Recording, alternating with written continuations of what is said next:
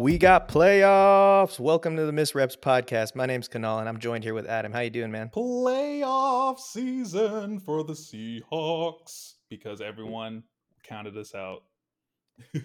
Yeah, I mean, it, who would have thought, right? Who would have thunk? Who would have thunk it, right? I know Not we got we, I literally we got Niners next week, but let us have this. All right, this is gonna be a good week. nine and eight. Your Seahawks are nine and eight. It's a weird. uh, Actually, that's actually you know I, for me. I remember saying I think in the first episode or, or so a while ago that I didn't think the Seahawks were going to get to the playoffs. Actually, I felt like we were going to be like a solid like six or seven win team, and I got proven wrong, especially with that six and three uh, start that we had.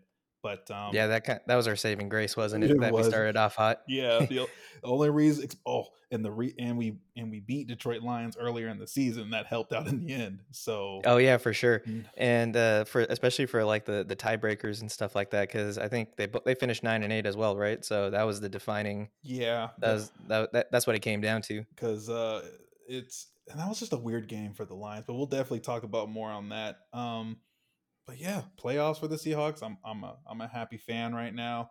I just hope we uh we we put up a fight and we actually maybe even win against the 49ers. No. I mean, we're we're we're we're head ass fans, but we ain't head ass head ass fans. we, will- we, oh, we're I'm gonna cheer for my Seahawks no matter what, man. no matter what. And you never know, weirder things have happened. Lot. But um, you want to just go right into the game? yeah let's let's get into it man um you know it was 1916 your seahawks we were both right you know we, we chose our own seahawks if if we chose otherwise someone would have looked crazy during this podcast episode but um yeah 1916 i offensively you know geno is now the single season uh, passing yard record holder for the Seahawks over Russell Wilson's record with uh, 4,292 yards, by the way. He had a pretty, um, I will say, a shaky game. uh, That's fair. That's a fair. That's a fair way of putting it. yeah, started the game off with a pick, and I think he had like what two picks or three? No, he had two or three picks total. I think he had two. Yeah, and man, those picks. Jalen Ramsey had both of them. Of course he did. Um, those picks were pretty much like it could have made like especially with how that game was going, those two picks could have changed that game, but we fought through, we came through in the end, got the win. Um K9 got a thousand yards uh, for the, on the season, second rookie to do so for the Seahawks, I believe, correct? Yeah, I think the first was Curt Warner. Oh yeah. Kurt Warner? The- Not not bag boy Kurt Warner. Running back Curt Warner. Curt with a C. nah, I'm messing with you, man. But um, yeah, uh, I hope hopefully he can get some offensive rookie of the you know rookie of the year acc- uh, award for him. But we'll see what uh, what that looks like with all the other rookies that were you know balling out this season. And uh, yeah, Tyler Lockett was the, the man. The like, you know, the next Doug Baldwin in that he's an elite receiver that no one is looking at. He- Never. never. And it, it, it was like him out on the field was the difference between winning and losing this game. It's just because you can't beat the reliability of you know when you know that Tyler's going to be open whenever.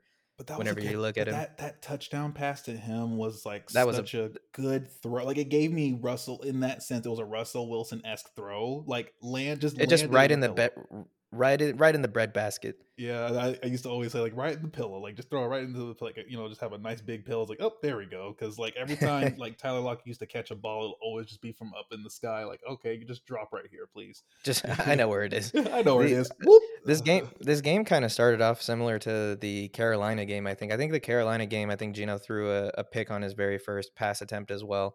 But what it came down to, the difference was the defense came to play this time around, and so I think that helped that a lot Oh, because the I think defense played their asses off. I like thank like you just you just got to like clap for like the defense because let's talk about it, right? Um yeah, all of the saving tackles, all of the sacks, all the pressures. Um yeah, five sacks total. You got one for Coby Bryant. Like are, are, we sure he's not like, you know, an off-ball linebacker at this point by the way? Cuz his stat line for the season um is four plus uh four more than like four forced fumbles two sacks and four well besides the four and four passes defended. And that's lead i believe that's uh yeah for as a rookie first rookie defensive back uh as someone else tweeted about this like to finish with that. And the only other two players to do it were d lineman that's chase young and maxx crosby. So are we sure he's not like a linebacker in disguise Yeah, we put him put put put Coby Bryant right next to those two, and I think he he fits right in, don't you think? Oh yeah, Chase man. Young Chase Young is a as a monster of a human I'm, being. I'm I'm actually glad he's uh he's back in and playing and stuff like that though after his ACL tear for sure. Yeah, Um, other stuff that happened with the def- uh, the Seahawks defense though was uh yeah we got one sack for Coby Bryant, one for Boye Mafe, one for Darrell Taylor, one and a half for Bruce Irvin who like he was balling out for that game like he's looking like he was like 28 all over again or 27 if you really want to go there but like uh, oh and then a half a sack for uh Nwosu as well which again that was a great free uh, free agency pick uh, with him because every time he's a difference maker, even if he's not making all the sacks and stuff. Like that speed of him running, rushing after like the quarterback and stuff. Like even a lot of Chargers fans were basically saying like you got speed on your hands. Like he's basically that zoom like linebacker when you need it on the edge. could you imagine the Chargers if they were able to retain him? They would have a pretty. St- I mean, they their defense already did start rounding out towards the end of the season, but if they also had Uchenna Nwosu back there at the linebacking at the linebackers level, then you know that would have been unreal for them. They would have been making a strong push. Yeah, I think it was uh because we're we we're only paying him a one year deal, isn't he? A free agent unless we got to give him a contract, right? I think it's a two year deal, so Oh, they're out, they're probably already going to start doing um, contract conversations and that thing this offseason, obviously. Um, he started the season off extremely hot. He kind of cooled down a little bit, but he kind of not. I wouldn't say cool down is the right word. He took more of like a a more I think I, I'd team rather just, team oriented. Yeah, Like he he contributed more to the team than he did with individual stats, if that makes sense. yeah. Like he was he, Mhm. he, he like other players wouldn't have done as well as they did had he not been doing his off ball movements and that kind of thing. I personally feel like it's it's I feel I feel like he was given the same play the whole season. It was just like the defense, every other everyone else on the defense elevated themselves and they started contributing to like Boye Mafe because I know he wasn't really in the uh, like in the rotation as much earlier in the season, and then towards the end, especially with some injuries and stuff, he actually got some playing time and um actually you know became like a good like in terms of like the as a rookie like he, he did really good for the team and uh, of course, Bruce Irvin being 35, you know, uh, he's a free agent too. So I don't, I don't know if we're gonna retain him unless we keep him in indoors for like a coaching position or something. Because I don't know if you want to or like a vet, like a player coach type of thing is I think what they'll do, end up doing is like a guy that sits on the bench. He's kind of like cover, but he's um he's more of a leader role than he is a uh, contributor. yeah. Because I don't know if anyone wants a 36 year old edge player. So um, you know, like Hey, we do. we, We- do we- from we- a from like a bridge, you know, and for like whoever else you got to have it right. You can't draft. just have a bunch. You can't just have a bunch of rookies out there. You need to have some level of uh, something to rally around. You know, someone that can just keep or keep everybody reined in and focused and that kind of thing. Hmm. I mean, we wish it was Bobby Wagner because Bobby Wagner. Can we just take a minute and appreciate the standing ovation, like the crowd cheers and everything that Bobby got when he got back uh, Oh, when he came onto the, the, field? complete opposite from Russ. Yeah, he uh he Bobby like he's gonna I mean he's gonna go in the ring of honor. He'll he'll go down as one of the best linebackers in Seahawks history, if not in NFL history, because even this year he was probably one of the top ranked uh in terms of like PFF rankings. You know, he was one of the top ranked linebackers for the Rams. And, you know, for doing it, what is it? What is he on his tenth season now, I think? I think so. Yeah. and he's been doing it since he's a rookie. So you know, for him to for him to continue and do that, it's you know that's unreal. So he he got what he deserves. The fans loved him. We didn't want to see him go, but he didn't make a big stink about it. He didn't you know do anything ridiculous. It was a mutual parting, and guys guys still balling out, which is great to see. Yeah, um, it was a how he left was definitely a lot different than with uh, with Russ, especially for Wagner. I think it was just like you know Pete Carroll and him just sat down and it's like, look, you know Russ is gone. You know, I'm not sure if he said like you know we're not going to pay you or anything, but it's just like, hey, we want to give you that free reign to go out and find what you need to do because we're just you know starting a new leaf and all that stuff. So I'm glad he got to start with the Rams. Um, I kind of felt like he was trying to do that um Super Bowl run. So that's why you know he Yeah, probably latched with the Rams like after their Super Bowl win and stuff like that. But of course, that didn't pan out well for the Rams as a whole. Eh, you don't say. he was really like, if anything, he's like the highlight at this stage um, for the Rams defense at this point. So Him and Jalen Ramsey because Aaron Donald hasn't been playing. yeah, and I believe yeah they already have him on contract too, so it's just a matter of like what the Rams are going to do next because uh, that's a we're going to talk about them coach shakeups in a minute, but also want to give a shout out to Quandre Diggs for getting for getting like the the pick that pretty much just eliminated the Lions, and it was his fifth pick of the season by the way, which I remember someone else uh, um what you call it from like uh I forgot his name, but from That's Good Sports. Um, he definitely mentioned like he definitely I remember his like his little quip about it. He was just like, you know what, just we gotta get you have to just get the pick, but not just get the pick, but like point it off towards Bobby Wagner on the sideline and not even run it back because he had room to run it back. Let's he had honest. room to run. That was that was a funny thing. Yeah, but you know, it's I mean everybody's bitching about it. They wanted it to be taunting, but it's just they're it's part of the game. That's, just don't take no, it. No, that's not taunting. I've seen stuff this season. I forgot. I don't have like the perfect example of like uh, a person was doing something and it didn't get called for taunting at all. Oh, I remember. It's when the Vikings had like their real quick. The Vikings had like their bad like their bad game, and Justin Jefferson only had like what 13 yards, and uh I forgot who that was against the against the Packers. Right, and then one of the Packers corners actually just he started gritting on him. I, I think that's Jaire. I said that's that's not taunting, huh? I think Hmm? I think that's Jaire Alexander. I think that's Jaire what his name is. Alexander. He's a he's a good corner, so you got to give him props for that one. But um, Yeah, anywho. when he, and uh, while we're on the topic Mhm. of Jaire Alexander, I loved his little quip or like his little bit on uh, when he got that pick against the Dolphins and he was like lined up against uh, Tyreek. Oh, Do yeah. you remember that? That yeah, that little post came in rear where he was like, "Oh snap, number ten, fast! Let me back off really quick." oh man, like hold up a second. Like, yeah, you have to give you have to give respect to anyone that's a speed receiver and stuff. That's why you see a lot of corners are like giving space for Tyreek Hill and Waddle over there. Yeah. So other things on this game, you know, I one thing that we uh, we we saw that we kind of appreciated as fans was Geno put himself on the line to get to get that win.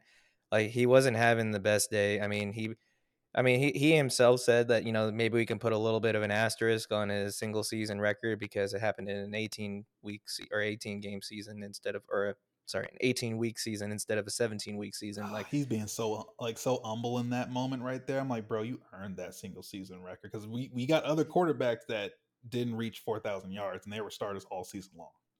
Yeah, that's true. And um, you know, the the thing is, is that he got that the the uh, the the first, sorry, Russ's like uh, record. He said it in 2020 when he had his prime let Russ cook season, right? Yep. And so you know you can't take anything away from that. That was that was the best form of Russ that you just beat. Yeah, man. Yeah, you. Yeah, don't. I- I think it's also like you know. I think he's still good with Russ and stuff. But it's like, come on, man. Like you had that success, especially like take that time. Because I remember, I think it was after the game. He said, "I'm just gonna go out the date with my lady." You know, and just not worry about or watch like you know the Lions game and stuff like that. Because like, let me just, if anything, he needs to celebrate what he did for him and of course for the team for the pre the, for the season because like you can't uh, we cannot under like we can't underestimate the success that Geno had after being a backup for seven years because I want I really want people to try to give an example of a quarterback that's been a backup for almost a decade comes in and starts and takes a team in a sense yeah, takes a team to the playoffs Yeah, I mean it. it it's uh, Geno doing well this season is kind of a, a manifestation of a lot of things going right for us on offense. You know, we had a lot of talent come in at tight at tight end and offensive line that kind of just solidified us, as well as having two elite receivers and Tyler Lockett and DK Metcalf, and the addition of like Kenneth Walker to add some semblance of a run game. We hated seeing Rashad Penny go down because you know, in those first in those first you know four or five games that I think Rashad Penny was playing in, he was balling out, and you know the entire offense was feeding off of it. yeah he was continuing he was continuing that same run he that he did like last year he he uh, had like a hot streak if I remember correctly like towards the end of last year uh, last season so it was just a continuation this is the contract year this is the big year for Penny right like finally Yeah. But um, yeah, I wonder what's. Uh, I mean, Penny's probably going to get a small time deal with another team. You know, I don't mind if it's us because you know we need all the depth we can get. Depth is depth. If it's a if it's a small deal, he but, won't be a you know, starter hope- though. I know if he stays No. here, he's not going to be a starter. He's he at least he's at least shown that he is a starter in his own right. Now the only question is, you know, when healthy, because like in a short span of like what, like four- uh, running- three to five years. yeah, three four years. He's already had like three major injuries. yeah, and you know and and running back careers are pretty small to begin with anyway right so you can't discount that so you know if think he, he if, has a there's a market for him out there. Maybe not the hugest market to like get paid the big bucks, but there's a market for him out there. Whether it's as a change of pace back, um, if not the starter. and i think with um going back to Geno, I think with us making the playoffs, I think Geno collected all the incentives of his uh, of his contract. All you know, I think the last million. all oh yeah, so you know that's He had a you know, chump point- change compared to other So basically, his his deal was like literally like uh, a steal for the Seahawks this season. He had a one year, three and a half million dollar deal, and a ba- and basically he just converted it into a basically a vet, the vet Yeah. minimum. So and you know he's going to get paid and you know hopefully it's with us so that we have like that bridge period where we can you know build out the team and you know solidify everywhere and then get that young quarterback in when when the time is right I have a question But- for you on that. How much would Mhm. you pay, and what kind of contract would you would you want with Geno? You know a contract is G- coming, so yeah we know that i think geno doesn't geno's always given that personality where he doesn't he doesn't give a shit about you know going to the big team and making a big name for himself he's always kind of um he's kind of accepted that low key kind of guy so i can see him sticking around for you know maybe not a lot of money but i could see him sticking around for a contract that's at least you know 75% guaranteed you know the majority of the money is um, guaranteed for him and he, he's in an environment that'll that'll appreciate him so I could see us doing like a two, three year deal, um, maybe like 25, 20 to 25 million a year. I uh, which it is, might you be know- a little more than that, especially with them going to playoffs, because you have to consider that they went to playoffs. Um, you know, it's not like a, oh, it's all because of Geno, but at the same time, like if they didn't make playoffs, that will also go into the contract talks. But I, I think they were going to give him contract. It's going to be higher than twenty five mil a year because the minimum next year, uh, which is like if you wanted to franchise tag him, it's like thirty. It's thirty point five million. So that's gonna like I'm not trying to get into like the deep side of numbers, but I've seen ranges of like 28 to like 31 million or 25 to 31 million, Mhm. like that range. Um, in terms of like yeah, so I was giving a lot of weight to the fact that his contract would be almost fully guaranteed. So you know, twenty five million dollar I year for like three years. a fully guaranteed contract. I, I personally would love. I want more guarantees for players in general, so I'm all for it. I'm not here for the oh try to be cheap for the team so the team can. No, there's enough money to go around to get who you need to get with fully guaranteed money. Because if Kirk Cousins can do it on the Vikings multiple years, it can happen anywhere else. You like that? You like that? yeah, Oh, man. and so he, he he'll he'll he'll earn his money, and then um, the other question is like, do you keep Drew Lock as a backup? You know, that's how much do you here pay him? there. That's the thing. How much do you pay him though? In a in what's a backup? What's a backup con- uh, quarterback salary? Who knows, right? Well, like it could be any like if you're Jimmy G, your backup salary is pretty big, and then you eventually come in, but it's probably in like the five to ten million. I would range, think he there is a little bit of a market for Drew Lock because there's a lot of teams that need a quarterback. So someone may and not gonna it's not gonna be a big contract for him, but someone may say, hey, because he's a free agent, he may actually go out and look um, for other teams. Maybe now, One thing I would add to that though is Yeah. that Drew Lock hasn't thrown a single pass this season, and so that that'll definitely hurt his open market value. Is that no oh one yeah, knows yeah, is what yeah, they're like, but no I, one knows what they'll I wouldn't be surprised also if Geno wanted to test free agency as well. yeah, I wouldn't hold it against him. I You know, mean, one or the other, we're going to retain. I think Geno is a preference, and you this know is his, this is that's also why we're gonna overpay to keep him if not a fully guaranteed contract because like uh there's gonna be a team out there you know teams like if anything like Colts among other teams that need a quarterback and if Geno if all of a sudden is like yeah I'm gone from Seattle I'm not saying like you said he's not gonna try to go to the biggest team and stuff like that but at the same time this is his only chance and you know it like in his career where he's gonna make big money this is this is it right here Yep. So And so you know, it, it, it all comes down to the, the the project and the money that's put forward. I mean, he took this team to the playoffs, so I don't really see him moving on that's on the because it- Seahawks he- to give him a good contract yeah, Not like a so- not like QB. Um, I wouldn't say like QB like top ten. I'll say like between QB ten, actually QB ten at the most, QB fifteen at the least in terms of like what to pay him personally. yeah, I think that's probably fair. But for me, I mean, in in terms of like the money being doled out, probably that twenty five, around that twenty five, very very close to fully guaranteed, or you know, fully guaranteed for three years. I can I can see that kind of a contract being put on the table. Three years, thir- uh, three years, ninety million. Three years, yeah, seventy five to ninety million, sure.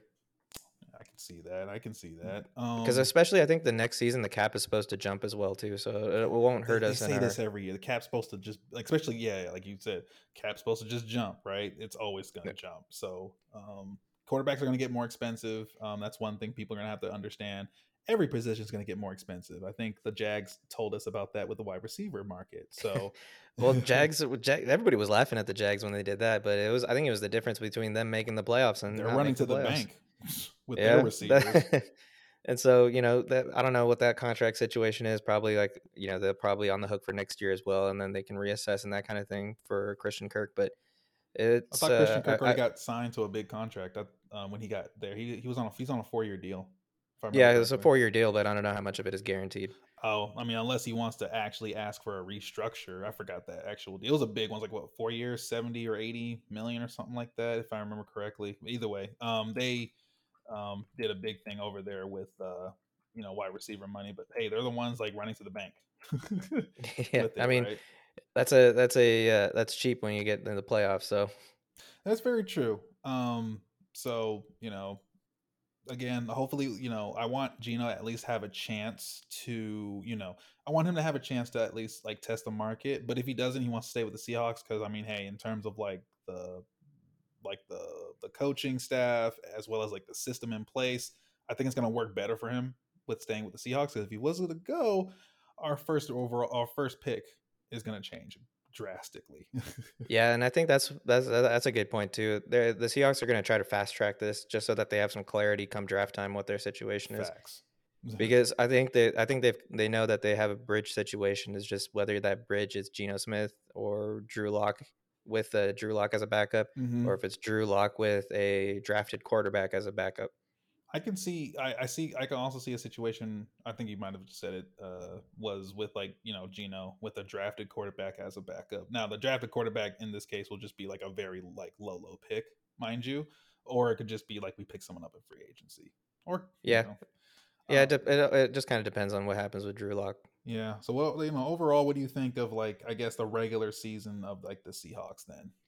It was a it was an emotional roller coaster because we we started off like meh, and then we started losing, and then we started winning, and then we won a lot, and then we started going on this tailspin. But we're in the playoffs. I mean, we I mean it's not about the it's not about the result. It's about the journey you went along the way, and this journey was like like you know it was all up and down all over the place. Oh man, it was it, especially when those close games kicked in, but we had less close games than I, I, keep always bringing up that one season where we had nothing but close games the whole season with Russ. It was always a touchdown or like a one to three point differential kind of differences. But in terms of just like seeing the team in a new light, fresh full year without Russ, a fresh full year with like I think they opened like like like Pete Carroll said, we're opening up the offensive playbook even more. That was like the first what four weeks he said that like yeah we gotta we got to open up the playbook some more because uh, we don't want to, you know, uh, be old school and stuff. He, he must have finally heard all of like the you know Pete Carroll's old jokes or something like that. You know. No, that would that was probably yeah like a tongue in cheek comment like because it, the old way is winning a lot of games right now for a lot of people. Yeah. Um, um in terms of like the season itself, you know, we can say that we have a lot of hope going forward because we have a, we had uh how many rookies? We had three on offense mm-hmm. and three. I think we had four on, on offense because we drafted a receiver, I believe, or we got Dareke, un- Young. Yeah, he played some snaps towards mm-hmm. the end, but um, yeah, part the the mainstay starters were oh. Abraham Lucas and Charles Cross and Kenneth Walker. Mm-hmm. On defense, they were Tariq Woolen, uh, Coby Bryant, Boye Mafe ro- figured into the rotation. Yep.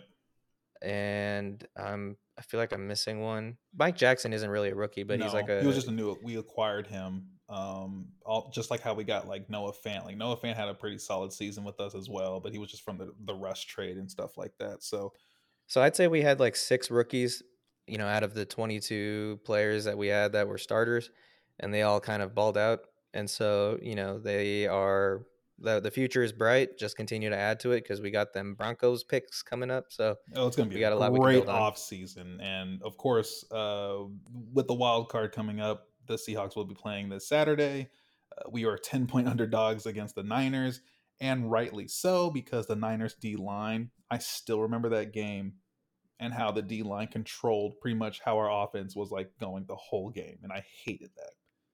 Yeah. So what what if you, if you were to point to some keys to this game, what do you think your keys to the game are? Um, we got to set the run. Um, if we don't set the run, it's going to be a long game.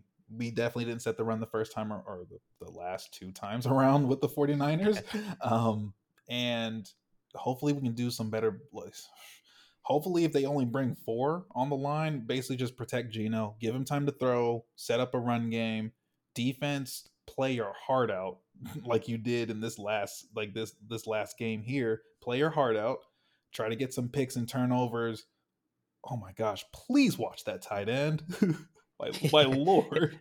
Yeah, his name is George Kittle. If you're not familiar with him, I didn't want to say uh, his name because I'm not trying to he, give him. I'm not trying to give him like any other, um, you know, like uh, I don't know. I just don't want to give him like any juice because oh my gosh, because George Kittle, he does. He's been a thing. beast. He's been a beast since Brock Purdy has come in. Oh, he, has been unreal. For me, it's got to come down to getting in Brock Purdy's face, and that's the problem that we had these first two games. And so, get, if you get in, if you get in his face and you know make him rush judgment, control their run game, yeah, and you know the because the secondary had like a like a metamorphosis compared to last season. Even Quandre Diggs, who I was I was pretty down on for like three quarters of this season. I mean, he came off of a broken ankle last year, mm-hmm. and I think he's finally starting to get his step back because that pick he made on Van Jefferson, I mean, it was an underthrown ball, but he caught it like a wide receiver over the shoulder type of thing. Yeah. Oh yeah. And that, that, that and that's some vintage Quandre Diggs. And because you know earlier in the season, Quandre Diggs was missing. We're missing picks that were thrown right at his numbers, and everyone was like, "What's going on here?" But, but you know that that that pick saved our season because Van Jefferson had had a clear path right to the end zone on that. He did, and um, you know, that's just something like basically our defense is going to have to like we're going to have to concentrate on Kittle, CMC, and Purdy. Like if it's going to be Deebo still hurt? Who? Deebo. Ye. Oh no, Deebo's back, I believe. Yeah, so there's a lot of people to keep track of. Well, we, are almost at 11 players here.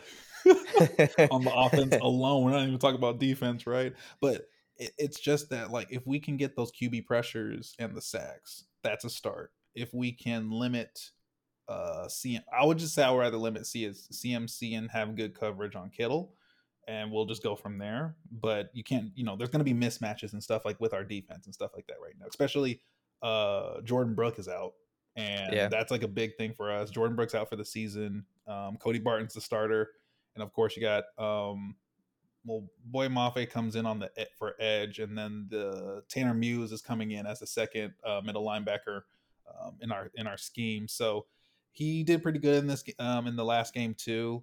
Uh, you know, he was serviceable. Uh, I think it's just a matter of just getting more just just like how we were saying with Cody Barton throughout the season, like he never had a full year to start. So yeah. Um, the uh, with with the with the Niners, if I recall correctly, those those those two games they were able to establish any type of run that they wanted to establish, meaning like inside zone that you know bounce out wide. Yeah.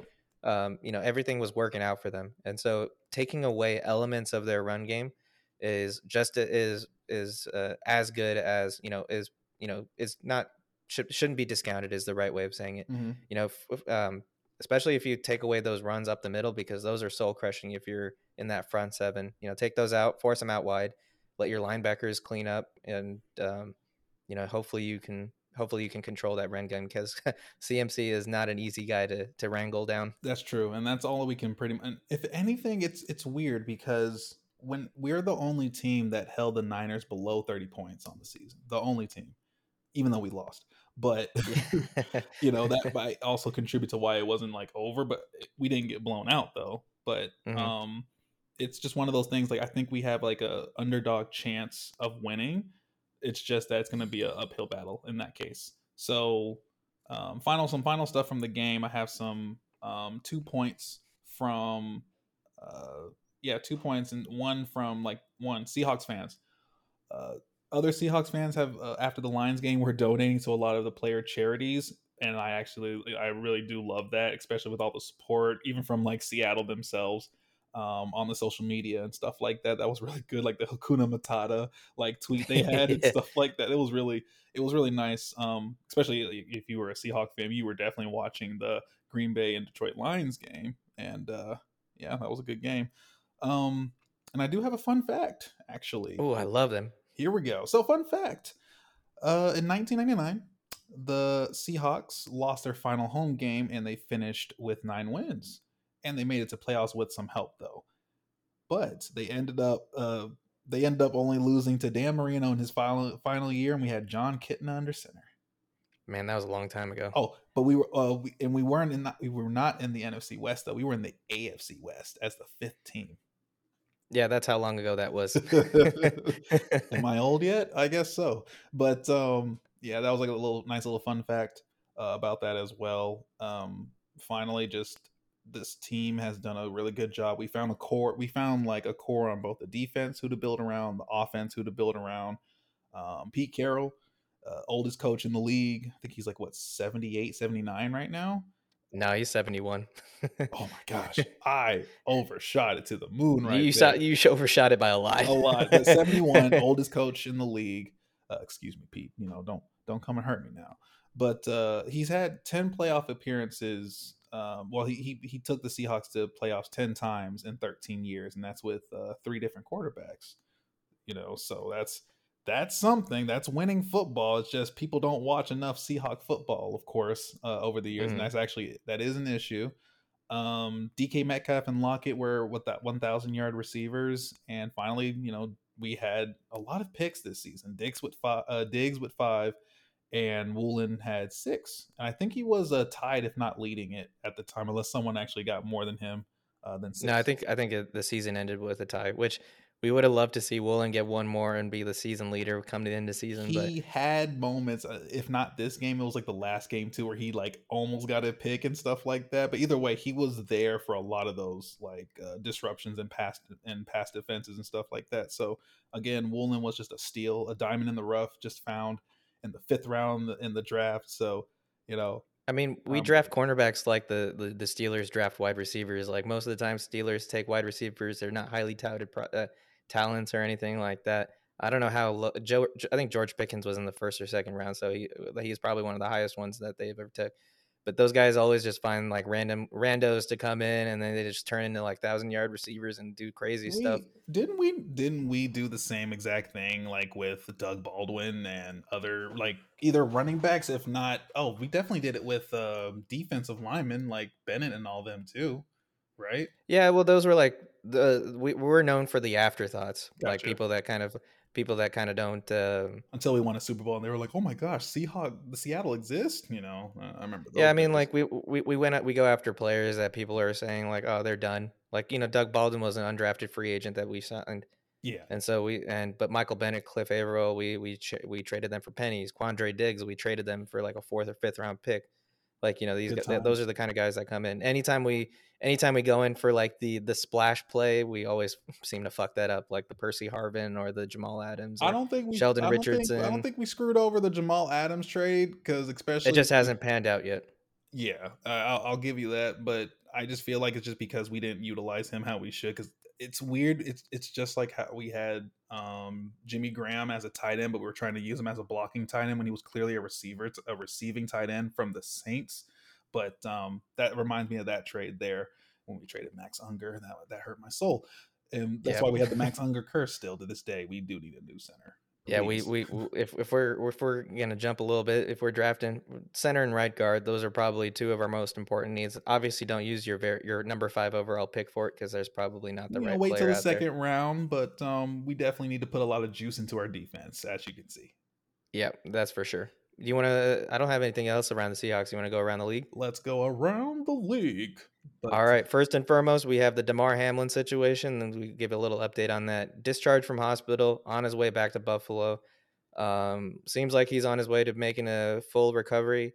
Um, it's really good to see, ain't it? Yeah, he's, I mean, he's obviously done for this season, but he just needs to sit, just relax with the family, go and, of course, support the team. He, I know he'll be on the sideline with the team uh, in their playoff uh, journey, but um, I'm just glad he's out. I'm glad he made it. Um, I'm just like, whenever the doctors just said, like, yeah, you won, you won the game of life, I was like, you really did, because the last, the last thing we needed was a death. Yeah, and that's uh I think did you ever see like how much his charity had gotten gotten up to? Like I think I saw 8 million at one point and then his dad came out and said like start donating to the hospital and stuff like that cuz We don't need no a lot of money. yeah. That's a lot of money. You got to give him the Um, uh, but if anything, he can use that money to help fund other ventures and stuff like that within charity work, of course, because law abiding, you know, with where that money goes. but it's not even law abiding, just being an ethical person. well, yeah, this is true. This is very true. So either way, that money will be, will be in good hands. And he even said in a tweet that you know he he realized he saw all the love that was given to him, and he wants to put that right back into the world because at the end of the because at the end of the day, you get you know you get back what you put in. And he he even said it himself, um, even prior to him um, having that incident. So I, I really love that he's a really great guy. Can't you can't ask for anything more. Yeah, and it's one of those things too. I mean, yeah, obviously he's done for the season. Um, do we think do we think he has a career after this? Does That's Tua have a question. career after this? Huh? Does Tua have a That's, career after this? Tua is another question. We are talking about Damar Hamlin. Do not open up another can of worms. That is here. not a can Tua. of worms. You have one person with their heart, and you have another person with their brain. Yeah, and so with Damar Hamlin, at least that's you know when you hit cardiac arrest like that, usually there's some damage associated with your heart muscle. Yeah, and I think they're gonna definitely look at him for that. It's one of those things of like if it happened once, it's actually prone to happening even more so again. So that's up to him on what he wants to do with it. Um, one thing that the Buffalo Bills, ugh, ugh, one thing the Buffalo Bills did though for sure was they actually paid him fully out for that game. Uh, the games he, uh, the game he missed. Um, yeah, because uh, there was there was issue with how he was missing games because he was being put on IR and he didn't finish the season out. Yeah, and, and I think that they, they they they came good on their contract, right? Yeah, which which basically brought up the the issue in the league with um what was it? Oh, you need to get like there needs to be some guarantees in those contracts, even if the contract itself of like the actual money being paid to you isn't fully guaranteed. There has to be guarantees. That's like an issue that was brought up over that because he actually wasn't really supposed to be paid. Period. Like that was it. Like he wasn't supposed to be paid, but the Bills were like, "No, we're going to pay you out, man," because that that doesn't make. Is it your fault that your heart just stopped on you on the field? No. I think we've learned a little bit more about what ended up happening to him too. We, I think you touched on it last week, which was you know he went into cardiac arrest because like even doctors came out and said it was like a one in a million type of thing. Like he got hit in the chest at the exact moment like his heart was beating or something yes. like that. Yes. And that just kind of threw off his like his cardiac rhythm. Mm-hmm. And, and that just, just stopped. Yeah, and then he just stopped. Because so you know sometimes with that it's usually just having an irregular heartbeat, kind of like what happened with JJ Watt, which he had to actually get his heart jumped um, this season for. But um, yeah, uh, it completely stopped. That is a one in a million, or like, man, that's just it's still wild that that happened. I mean, you know the the the Bills they rallied around him. You know you could see the love in that locker room because the very first play after after that game against the uh, Patriots, Nyheim Hines took the kickoff back for mm-hmm. a touchdown. Mm-hmm. And some people were out there were saying like NFL scripted moment, plain and simple. But nah, uh, you, you gotta just you gotta you gotta just appreciate. Sure, the, uh, it was all moment. scripted. It was all it was all planned. Yeah, yeah, yeah. It was it was one of those things that you know it, it if you're you just got to appreciate the moment, man. It was just that was a good way for that team to come together because when that when they scored that ball, that was their first touchdown since you know since Damar Hamlin got oh that's true you know, got taken down. So and they had it was also uh, the was it was it? the first play first play since kick Damar return touchdowns, right? The kick yeah, return so, touchdowns from Nyheim Yeah, Hines. that's the one I'm referring to. Yeah, yeah with Nyheim Hines. Yeah. And so it was good to see the team come back, and they just probably rallied around that because in that game, Patriots were actually trying to play for a playoff spot. They were part of that so. bunch. they, so they, they were in that bunch that was sitting at uh, trying to get in on that seven seed. Mm-hmm. Mm-hmm. We know the feeling. yeah, uh, it fell right for us. It didn't fall right for them. Unfortunately, it fell right for the Dolphins, who are also very sus. Yeah, Patriots. In the short of it, like real quick, they just need to figure out what they need to do with their quarterback, and not like a get rid of him or anything. It was just he he had a bit of a down season, in my opinion. Mac Jones did. I th- I think he was playing hurt part of it was a part of it. Uh, maybe he didn't have the receiving options that he would like to have, but it just seemed like it, like the all the cylinders weren't clicking, and he fucking had Matt Matt Patricia calling the plays, the which defensive is just coach. yeah, he was a, he was the defensive coach prior to going to the Lions, and so you know maybe that's that's obviously not the the um it doesn't make sense. That's not in his area of expertise, at least in terms of his experience. And so you, you, there are even moments where people were calling Mac Jones like a brat or you know something like that on the sidelines because he would shout at you know Matt Patricia, call better fucking plays. I mean, is he wrong though? He's not wrong though. is he? Because you know now you got guys out there like I mean I can't remember who the name was, but you know they're if there's anything that the Patriots organization has no problem doing, it's shuffling things around so that you know they continue to be a well functioning organization. I just So I've always felt like they, as an organization, they've always had, besides like their key moments, they've always had like a weakness at receiver. But of course, had Tom Brady to like elevate anyone at the time. yeah, you, you it, it was kind of like the um, elite elite passers can make great receivers. Mm-hmm. And so that kind of thing is probably what they're experiencing. Obviously, that's not always the case because you have guys like DeAndre Hopkins who who did you could have like a paper bag at quarterback and you would still you'd still get you know ten tuds on the season. Oh, you you're right. You're right. Um, but yeah, Damar uh, Damar Hamlin. Uh, glad he's out of the hospital with the family, friends, and back at you know with the Bills. So we hope you know make a good you know even a greater recovery. Take your rest, all that good stuff. Um, if you come back to football, I understand because there's a lot of people that will give their life to play that game because to some people it's not necessarily as simple as quitting because sometimes this sport is literally what helps them get out of poverty. I'm not saying that's Damar's Yeah. that's not in Damar's case, but for some other some other football players that have mentioned it, it was their way out. It was their only And, way know- out. So Yeah. um, you know, I understand. So if he comes back to play, full on support, just you know, stay protected, man. Yeah, I I don't think anybody will will fault you for stepping away, even for like a, a year or two, just just to get right. If you had decided to come back, and you know, hopefully someone will accept you with open arms. But yeah, nobody take your time, just get better one day at a time. I Mhm. think that's all anybody wants. Yeah, so uh it's um you know the end of the season, and uh we, you know with the end of the season comes a lot of change, right? Uh, you want to talk about some, people of these didn't- coaching changes that's been Uh, done? Some of the some of these changes they didn't even feel like they waited for the coach to get back in the locker room. They just kind of Oh, he, the coach was trying to get back in the locker room and he tried to swipe his key card. He was like, nope. "Boop, boop, boop, boop, boop, boop." like you ain't you you ain't back in. Well, well, No. we, there've been a lot of coaching changes. There's a lot of head coaching positions open, but we can start off with the uh, coaching changes that are kind of are the uh, head coaching, the new head coaching opportunities that are open now. So Yeah. first one, first one that got the axe was Lovie Smith. Um, Wild. You had some thoughts on that? I did. Um, real quick. Only thing was like even like Tony Dungy even came out and said stuff about this as well. Like how you had two years, you had two different coaches in the past two years, and you gave them a chance, and then you cut them. It makes sense on that first one, right? It's like with Nathaniel Hackett and the Broncos, but you can't just have someone come in with some with, with a little bit of fanfare. They had a little bit of fanfare for him, not too big of one, but and then you just cut him literally after. And a lot of people are saying like, "Oh, he got cut because he wanted to win." In the Houston Texans, like the uh, the last game of the season, which cost them their number one overall pick. Which Yeah, I was about to say that. That's probably why they they he they probably cut him that's because that's a he didn't very stupid reason, and I, I will look at you differently as a person because if you're really sitting there as an organization, knowing all the rules that there is, I, of course, there's ways to get around the rules and actually tank consistently. Like, oh, let's just put our other quarterback in there. You know, we're not really trying, but we're trying. But at the same time, I'm I'm with Lovie Smith on like going for the win because I'm not going to just sit there and be like, yeah, let's lose because you don't even know if he was going to be.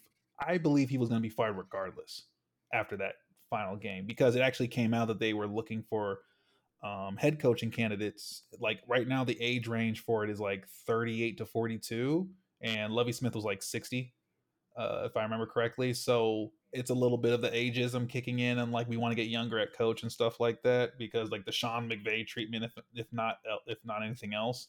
But um, I didn't like how that was handled.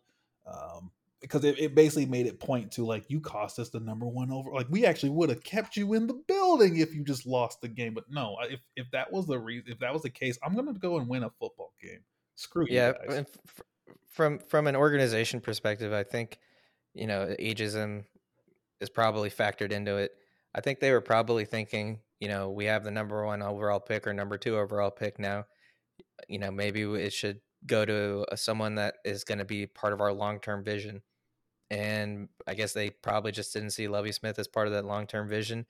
It kind of opens up a can of worms on the new guy that op- uh, that walks through the door because now the new guy is going to have a lot of pressure on him with like he'll have he'll the, have a lot of picks to work with though so it's it's He'll have a lot of picks. to build up a team from scratch that's what the texans are offering you got a number two overall pick and i think they have some other picks to do from from trades but like I don't know. It, it just it didn't leave a good taste in my mouth. Is what I'm trying to say with that. So yeah, and so and yeah, I guess I wouldn't say that there's a lot. Actually, I would say the opposite now that there's there isn't that much pressure on the new guy coming in because it's already been established that as a rebuilding organization, you have some high draft capital. Like, I mean, I, I, if if the guy that comes in, you know, they keep him for like two, three years, fire him again, I wouldn't be surprised. It seems like that's the Texans' mo is that they just cycle through coaches without giving them a chance to build what they're building. That's the one so, thing you have to consider as a head coach. Do you want to work with the Texas organization as a whole? That's one thing you have to consider with head coaching yep. vacancies is like what's the what is the status of the organization itself? Like for instance, if I was a head coach, if I was if I was a person that wanted to be a head coach and I actually, you know, I have a way in, like I could actually get it, I would not want to join like the commanders, for example. I don't want yeah. to join the Colts, for example, because it just feels like a lot of stuff kind of going on in the back end of things. And just as an example, meanwhile, if like meanwhile if openings opened up, like you know, if Mike Tomlin decided to move on or John Harbaugh decided to move on, you know, those are two great footballing organizations that whoever comes in is going to have a lot of support and it's going to be a well-run machine. Facts. But you look at organizations like the, uh, like you said, the Texans and the Colts. You know, you don't have that confidence because the Colts put fucking Jeff Saturday in as interim coach. They so brought him like out of the woodworks I still I still believe to this day he is the most undeserving interim coach uh, interim coach to have the position that he has. You literally like just because look at look at what um, Steve Wilks did for Carolina, right? Still, they like let Steve him go.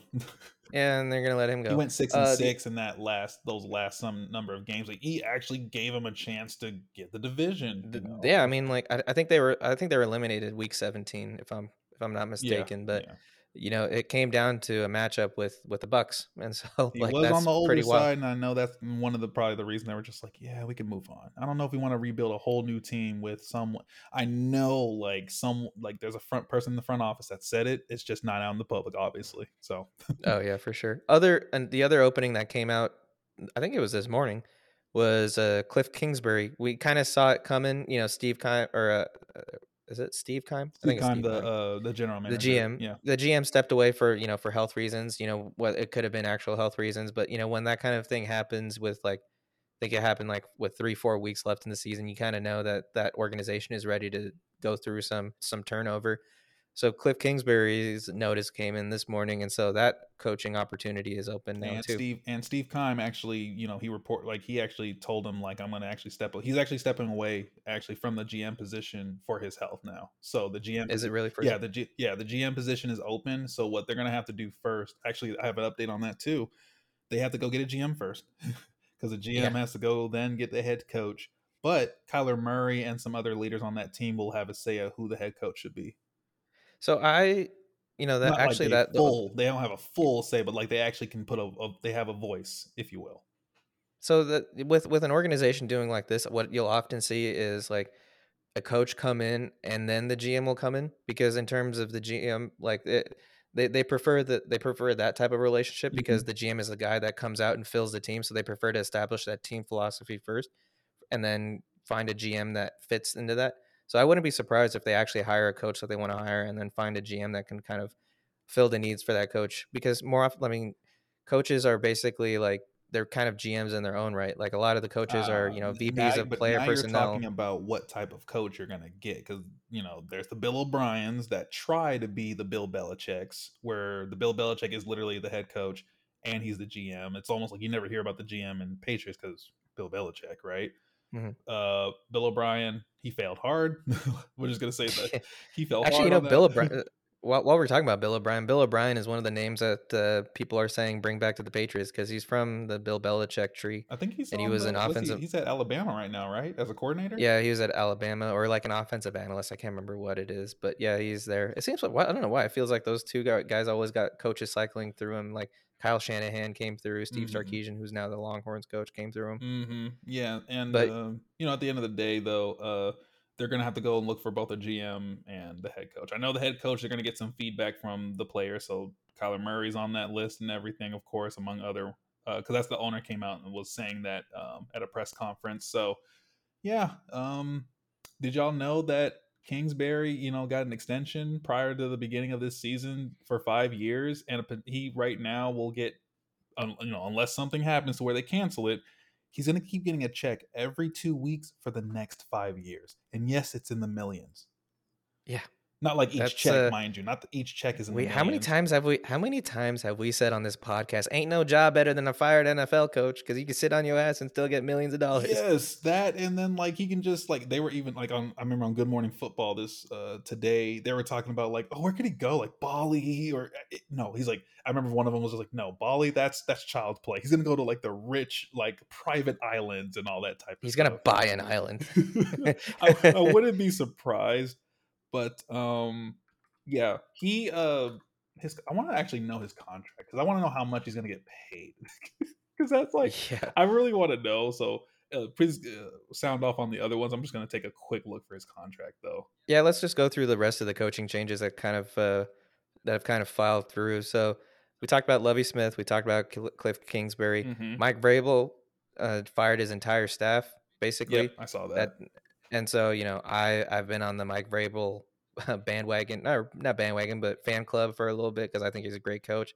So this is what great coaches do: just try to keep evolving and stuff like that. And so you know, I, I can see the organization evolving and getting the right uh, the right philosophy and to keep winning games because I think that's all Mike Vrabel's about. He doesn't give a shit how you win the games mm-hmm. as long as you mm-hmm. win the games. Um, other vacancies that are coming through. Um, Ron Rivera fired Scott Turner, who I think is Norv Turner's son. I'd have to look that up. Mm-hmm. Mm-hmm. But he uh, fired him as an offensive coordinator, so that opportunity is open. Um, other other opportunities that might be open, there is the one surrounding Sean McVay, and I think that's the one that's kind of really up in the air because um, I think uh, if if I'm not mistaken, he wants to step away from football or he he's considering stepping away from football for like the mental aspect of it, right? Like it's, yeah. it's taking its toll. You can kind of see that like he's struggling with not just how the season went. Obviously, everyone would struggle if you were a head coach of a team that went like five and what was it like? I forgot what their final record is, but like not that many wins. not um, a lot. Not many wins, but like he has uh some stuff that was kind of brought up. Um, he has family in Ukraine. He lost family during this season. I think those two things took a toll on him for the season. But um, some people are going to see it as like, well, things got hard the year after your Super Bowl year, and you're just going to leave because, like, I, for, I forgot who McCourty off of a Good Morning Football was basically saying like, I'm he's like I'm two sides of it, which I'm actually in agreement. So he said one side was like, actually, yeah, go you know take go take your go get some time off, man, you deserve it go and you know celebrate your wins celebrate all the accolades that you got at, at, your age and celebrate all that take some time for that. The other side was like you're gonna leave now? Like in the middle like it's yes it's rough right now but like you you still have like the framework to hopefully build something although the rams barely have any first round picks until i think they only get their first one in 27 or 26 is it really that far out? Yes I kid you not. They they were trading a lot of their first round picks. I it's either 26 or 27. Uh 20 I don't think I didn't think you could trade that far. I thought you could only trade out 3 years in advance. I think it's 26, not 27. But you can check when they're when they when do they have a first round pick? It's not until way far out by the way. Unless they trade somebody themselves, which I feel like they're going to have to do because they are paying a lot of people Hollywood money and they can't do that for everyone on that team. No, they got their first round pick in 2024. Okay, cool, cool, cool. So it was at the time. Okay, I thought they had one like further out, but uh, you know, until they actually trade it away, you never know. yeah, and so you know, maybe whoever comes in is just kind of have to like, you know, gra- uh, you know, clench their teeth and just deal with like the the ramifications because they they're they're if you look at their 2023 draft pick situation, it's just kind of like all over the place. There's a lot of like they have this person's pick, but then they traded to this person, and then they got it from this person, and all that yeah. stuff. Yeah. So they probably have about you know three, four, pick, four or five picks. I would say. Is that first um, round pick in 2024? Is it theirs or is it another team's? No, it's all theirs. Okay, okay, okay. I was about to say, um, but yeah, if he wants to leave and go away and do a little bit, he won't do like a full broadcasting like thing with the with any like with anyone. I think it'll be like something seasonal, like you know, maybe like all of these certain types of games on Amazon or something like that. It's okay if you want to try new things. I think we're and what one thing this is just me now. One thing we have to also understand is like your the head coaches of the league as of today are getting younger. Your GMs are getting younger. I said this before. You're going to start seeing a lot more aggressive trading like we did see prior to this season but also you're going to see a lot of head coaches doing different things that you're not used to uh, an NFL head coach doing, which is like maybe get, leaving for a year, maybe coming back. You know, taking some t- like even Sean Payton did it. Like he's he was gone for a year, and then he's like, you know what, I might want to come back with with some people as well. You know, and then uh, yeah. So Sean Payton's probably one of the most enticing coaching prospects, but the other you want to talk about uh, some of the other ones that you were saying? I will. Um, I got those numbers for um uh, from from Cliff as well as like a little factoid about like him. Oh, it's not a fun fact this time. No, it is a fun fact. Come on now, oh, come factoid. on. But uh, real quick, so he's getting paid. Um, it's about like what is that? 35 million in the next five years. So like, well, not 35, but either way, he's getting for the next five years. His he's it's fully guaranteed. By the way, 7.5 million dollars annually. Nice. Nice. It, ain't no job better than a fired head coach. No job better than a fired NFL head. And hey, he can d- still pay for his house. He can pay off that house. He can that house he has in Arizona. It's a nice house, by the way. Bro, I'm going to Scottsdale this week. The first thing I looked up when I saw that was was that shit on Airbnb because I booked that right now. hey, Kingsbury, look, I'm a I'm a Cardinals fan. I'm lying, but you know I want you know, I just want to take, take a peek inside the crib, man. But um, I, am a fan of a bird team. a fan of a bird team. You ain't lying right there. Um, yeah, dude, but um, that's that's wild. Seven, that's seven and a half, seven and a half million uh, a year. And another, the fun fact is, in um, Arizona, no head coach has lasted in that franchise for over six years um, in its 100 year history which is pretty wild. I, a that it's, it's been around for a hundred years. B that a guy hasn't stuck around for more than six years every that, every. Uh, yeah, um, whether it's due to like you know I want to go see new things and all that stuff. Yeah, no one, no more than six years. Like you know you have like Mike Tomlin who's been with the Steelers for sixteen. yeah, ain't, ain't had. Ain't had a losing season since he's been there so right um but uh yeah that there's that so we and then after that um some other coaching changes that I've kind of seen on my end was just uh um bro oh excuse me. So we have uh going back to the Texans real quick they have the second overall pick and the 12th overall pick. So they have two first round picks as well. So that like you like you were saying earlier whoever is going into the Texans you're going to have two first round. Basically you you have like hey you can build your team with who's the, the uh, who's 12th whose 12th round pick is it or 12th uh, overall pick is it? I think it's um i forgot who it was a trade i don't have it up in front of me right now but um oh wait yes i do. Ha ha ha ha it's evil laugh. I have the power. Right if my um computer can actually like you know load the we thing. actually just pretend like we're just making this up as we go along we're just reading off a script from chat gpt we write me a podcast script. Hey chat G, uh, gpt uh, write me a Seahawks script on what they should do for the, the 49ers game. Oh God. um actually let me see. I don't even have the dang. Come on, there it is. Okay, so their 12th overall pick is from Cleveland. Um, so that was a Deshaun Watson trade. Oh yeah, I forgot about the Deshaun. Everyone forgot about Deshaun, Deshaun Watson because he hasn't really he didn't really do much for the Browns when he came back. Yeah, was basically that's why like, you didn't even hear it from us on like the podcast because like what has he done besides like going to games where he had no touchdowns and interceptions and stuff. Nothing oh, noteworthy. I, one would hope he hasn't assaulted anyone in recent right in the recent. Um, other stuff that I saw like you know most of the draft like order is set and I think one of the stuff one of the things I saw was that oh yeah, so the Browns they fire their defensive uh, coordinator and they actually want to interview. Uh, they've asked the Steelers to interview um, the linebacker uh, from the Steelers, the linebacker coach Brian Flores, so he has a chance to become a defensive coordinator again if that goes through. Um, there's another which he I, really deserves. He's a great defensive mind. I know like, the whole he, the whole thing with the NFL and that lawsuit, which I think is still out. I don't think they've ever resolved it yet, but that lawsuit. You kind of see out. how power you see how powerful the media is, or the NFL media engine is, is because we haven't heard shit about it. Yeah, because they're trying this entire that... season. Keep it on the down low. Keep it on the down low. Look at this chaotic season that we're having. The Seahawks went to the playoffs. Woo! I mean, like you think about it, right? Like the NFL itself is such a powerful media product in in itself in yep. terms of like what it offers. So like that's a lot of a lot of power to control like what news goes out and that kind of thing. Yeah, and uh some final stuff was uh for the Seahawks. Um a lot of defensive backs raved about Sean Desai, who's like, or Dr. Desai, because he has a PhD, by the way, um, who was a past player for the Seahawks. And he's a, like, I forgot what was his special role. Oh, there it is. His special role is um, associate head coach for like the defense, which is like a bit of like, if it sounds weird, it really sounds like they made up the title. They made, if it sounds like he, they, he, they made a position for him, they did.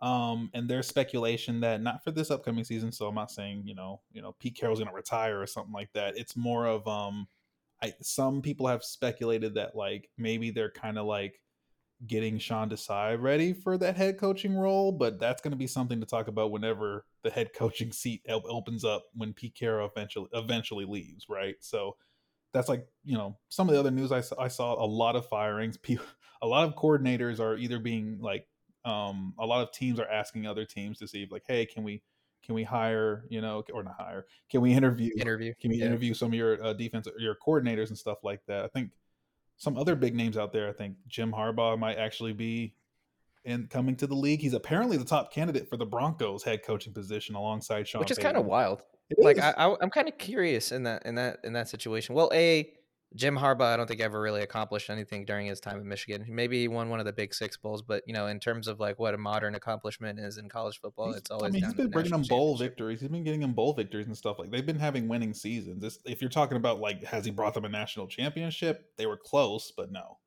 Yeah, that's what I'm trying to say. Is that like that's the uh, that's like the measure of like success w- at at this point mm-hmm. with uh, college football.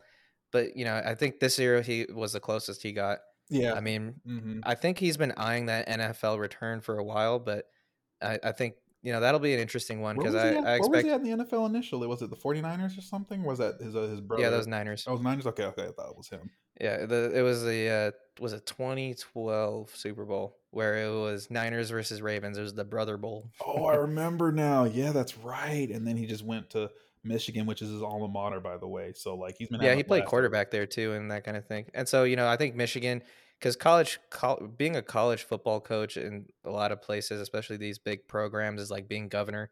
And so you they, know they, they, pay him too. He gets paid in millions. Like he's one of the oh, yeah. not like I don't think he's like getting paid more than you know like you know a certain coach in Alabama or anything like that. But we don't say his name. we don't say his name here. But you um, know, did, sorry, this is a tangent. Did you watch the the college football playoff or the, the college football championship? Something was said to him. But can you can you actually? I didn't get to see it. What was it? What was said in that moment? Because I I heard he gave a face. Oh, I, I, didn't. I don't. I don't know that exact moment. I was well. A that game was an absolute bloodbath, and so you know, for players that are coming out, you know, that's probably a great showcasing for Georgia players because it seems like a lot of those guys are going to make the NFL.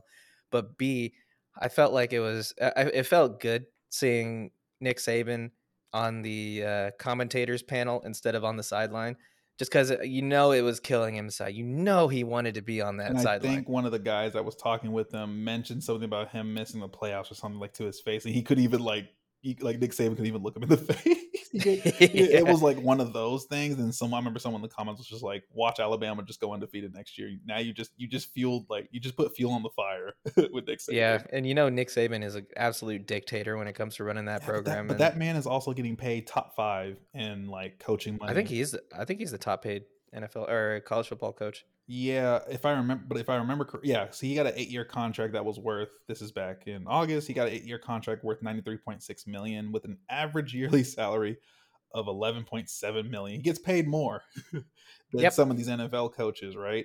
But mm-hmm. um, it did say that like in his 2022 salary was only 10.7 million it'll rise to 12.7 million in 29 because he has a he has like a, a thing in his contract where it says you need to keep me in like within top five or top three and stuff yep. like that and i was just like wow you can do that yeah. that's because he well, won so many you know if you're Nick Saban winning so many national championships in a short in like in a you know in a in a dynasty period if you will um, also, Georgia is Georgia a new dynasty now? Because that's you know that's back to back. The back they went back to back.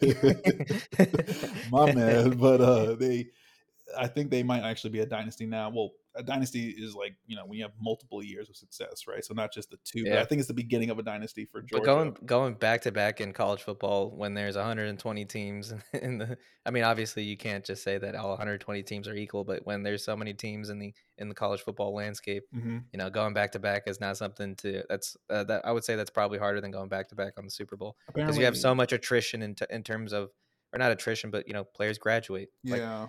How many players did Georgia lose to the the draft last year and they go back and win it like that's wild Yeah, and I think also I think they're going to open up the play. I believe they're opening up the playoff teams more to eight instead of four. They're switching to eighteen playoffs now. I heard 12 but um, we'll that see. might- That's gonna be that's gonna be crazy. That's gonna be nice though. Um, that's more games.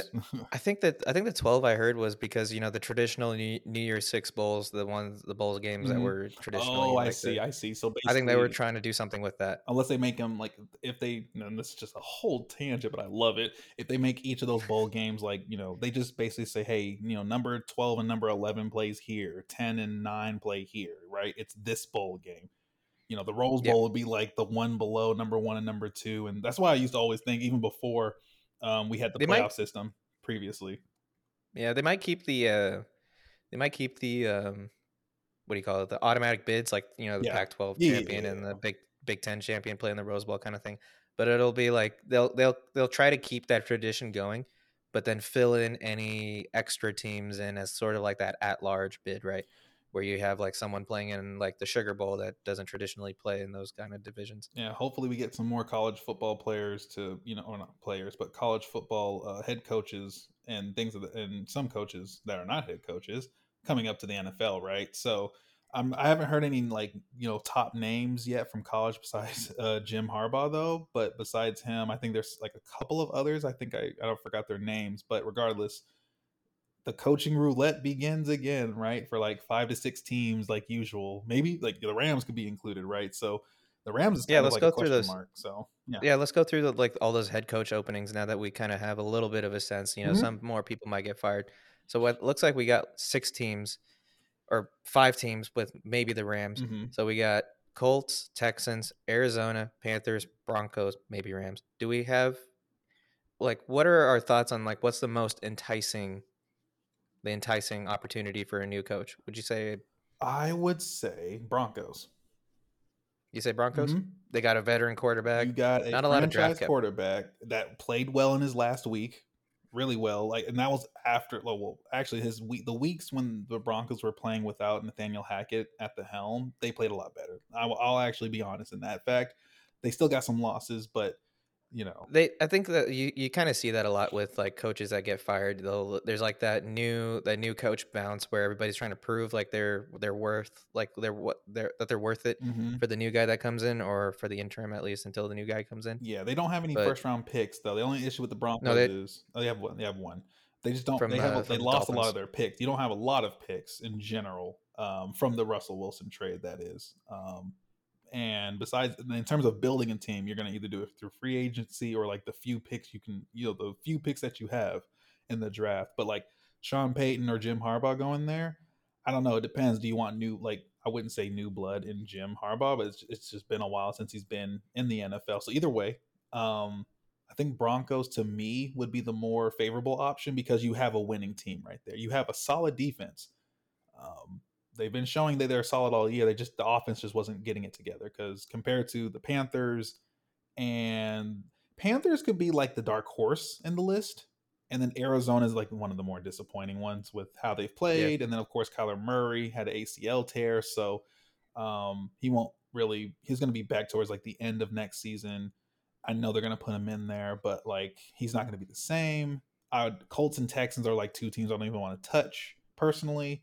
Rams will be Just because the organization's probably right. Like let's uh, like if in terms of what we look for, like uh, if you're even if you're trying to get a new job and whatever you're doing is you want to make sure you work for a good company and you have the responsibilities that you that you sign up for, right?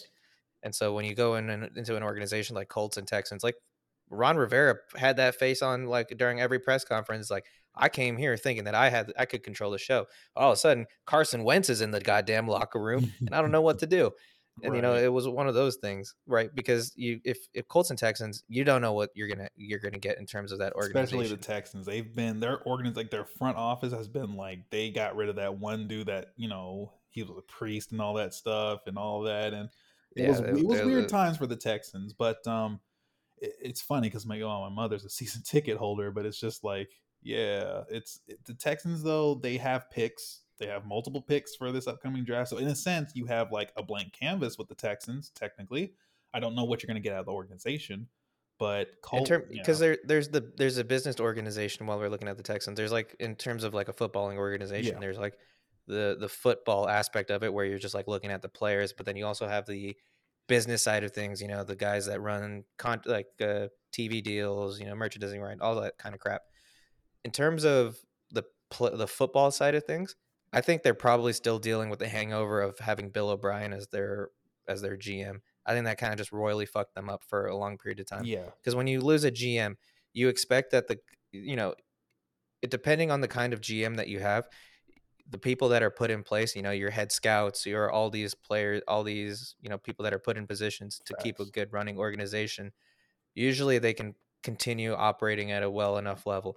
But Bill O'Brien left and that team I mean, that team was shit, and it continues to be shit in terms of the the football. They were a bit competitive sections. until Bill O'Brien started working his GM chops, and then he actually started trading people because they were yelling at him at practice, at the practice yeah. and stuff like that. And then, of course, a lot of those players went to like Arizona for for instance. We got yeah. Jadeveon Clowney on like the cheap. We had a good, at least one decent season with Duane Brown. Duane oh, Duane Brown was the pick that like. No, the, the, the one that the one that was hilarious is they traded away Duane Brown and then they traded two first round picks to Dolphins for Laremy Tunsil. That was funny though. You know, that's because like he he traded them. He was just like, oh shit. I need a um. He was like, I need yeah, a tackle, right? that trade also yeah, helped I, set Miami up though too in terms of like like he had it, it, seemed like he had minimal understanding of like the quality of players out there as well I, I, can't remember the if i don't know if this is fake news or if it's real news but um like he regularly had to like look up who players were and like figure out their stats and that kind of thing to uh, to um you know just just to know who people are and he, he tried had, to be a Bill. Like he, he, tried to be a Bill Belichick, and you can't do. You can't be a Bill Belichick. He tried because he was under Bill Belichick, right? Like you said. yeah. He tried to be a Bill Belichick and failed hard. yeah, because he didn't understand all the. Uh, he saw he saw Coach Belichick. He didn't see GM Belichick, and that probably led to that downfall. And his feelings, his emotions, ran a lot of those GM pick, uh, those GM like decisions he did, which was like you know trading away like because DeAndre trading away Hopkins. trading away DeAndre Hopkins was like a leader on that team. Didn't he trade he him for like cheap? Yeah, it was like a second round pick or something stupid like that. yeah, because and you know that was when he realized like, oh shoot, I need to actually get picks back for this, not just get them out of my hair. yeah, and so the uh while we're talking about D Hop, I think I just saw right before we started recording, D Hop is um or I, I think the the the Cardinals organization is looking to to move on DeAndre Hopkins. Well, and so that's that that's sense. full rebuild. Yeah, that's so that while we're looking at head coaching opportunities, you know, Arizona is trying to shore itself up as an appealing project as well. Wouldn't you think? How much would you? Uh, yeah, I'm seeing it now too because I see it on Bleacher Report and stuff with him trying. Wow, they're going to try to trade him, but it makes sense because you're going to have a new GM, you're going to have a new head coach, and maybe that that GM and head coach are like, these are not my guys. I don't want them. You can't really get rid of everything, but if they're going to do a clean house kind of thing, then so be it. I feel like they're going to be the ones to trade off a lot of their vet players and stuff like that, or let them go.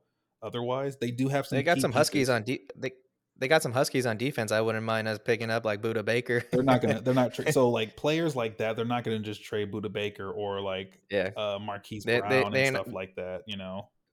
But the, you know, wide receivers do come at a premium, and so that you know I can see the wide receiver market on. did change with the Jags. We mentioned that before. Um, and so, but do you think they're gonna get what? What do you think they're gonna get out of it? Well, because the Texans got what a second and maybe something else, if maybe like a third at this stage. Uh, he, he's coming off of like a PED suspension in this year as well. So yeah, third, maybe fourth. Like it's still. We'll try to pick. bundle like, it maybe he, with a player to make it like a second round, but that's just you know like that's just what they have. Um, there's going to be teams that want DeAndre Hopkins. I just don't know how high they're willing to pay for. I don't think they're going to pay a first round because that's you're basically saying he's your AJ he's your AJ Brown for the team or something like that, right? Like the yeah. Eagles. So we'll see.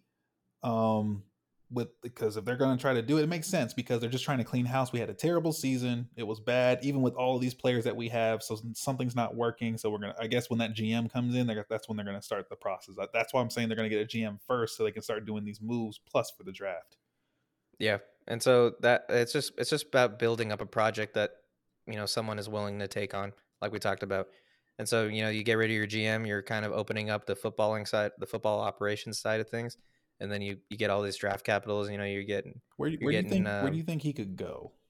Off the top of your head, like any uh, DeAndre Hopkins, where do you think he can go? Like top landing spots in your head. Patriots is one. Uh, I think Bill Belichick actually likes DeAndre Hopkins a lot. There's been like videos of them talking on the sidelines and stuff like that, and you know press conferences. Bill Belichick always speaks glowingly of him. Mm-hmm. Um, other other teams, what other teams would you say are extremely wide Packers. receiver hungry? That that's a that's a primary. That's a that's a good place to go. But it all kind of depends on Aaron Rodgers. That's the other thing. We don't know if Aaron Rodgers is hanging him up after the season. That's true. That's very true. Um, some other places I've seen was Houston could do with another wide receiver. Oh hush, they ain't going back. he ain't going back to Houston. he ain't going back. Um, Dallas. Yeah, that's actually one of the teams uh, on the list here. So the other two teams after Dallas are Baltimore Ravens and Kansas City Chiefs. Oh, I could see him going to the Ravens. That'd be a depending on the Lamar situation. It also depends on the cap room and stuff like that because you have to remember. I don't. I think he still has his big contract, but so when I was talking about Christian Kirk with the Jags, like you know, resetting the the market and stuff, I forgot who else they paid, but they paid Christian Kirk a four year, seventy two million dollar deal. Uh, that hmm. uh, this past the last off season. So it's gonna have to be like 15 15.5 million and stuff like that for DeAndre Hopkins. I think his contract is still uh, still going. Um, mm-hmm. I don't think it was a contract year this year though. That's also why I think he's he still has another year or two. I think two years on his current contract. Regardless, that's going to be interesting. We'll keep watching that too, and we'll let you know when that rumor turns into actual fire, and you might get traded. So yeah, uh, the uh, I mean the, the, the last the last team we haven't talked about I think is Panthers. Do you think Panthers are an interesting project? Yeah. So the Panthers were a solid team with like uh with uh DJ Moore and stuff like that at the core. It, you just got to is Sam Darnold your guy? You know, for uh, I don't think uh, the GM isn't changing, so I feel like they're um, I feel like they're gonna do their thing. Um, whenever they whoever comes in, you at least have a solid team to work on. You have a core. I don't think you need to get rid of anyone because they got rid of enough. So they're interested. They're like middle of the pack to me in like the yeah. positions. I wouldn't say it's the best. It's not the worst though. Yeah, and you know they kind of established that they still have some semblance of life after trading away CMC, mm-hmm. and so you know from from then on, you know they can they they have some pieces on defense too, like Brian Burns, Jaycee Horn, like those kind of guys. I think uh, in terms of a a project, I think Panthers might be one of the most appealing. I mean, you, you sure you not the Texans gotta... when it's like they don't really have anything good. You can literally build your team how you want it. You don't have to like work around what's there, even if they are solid.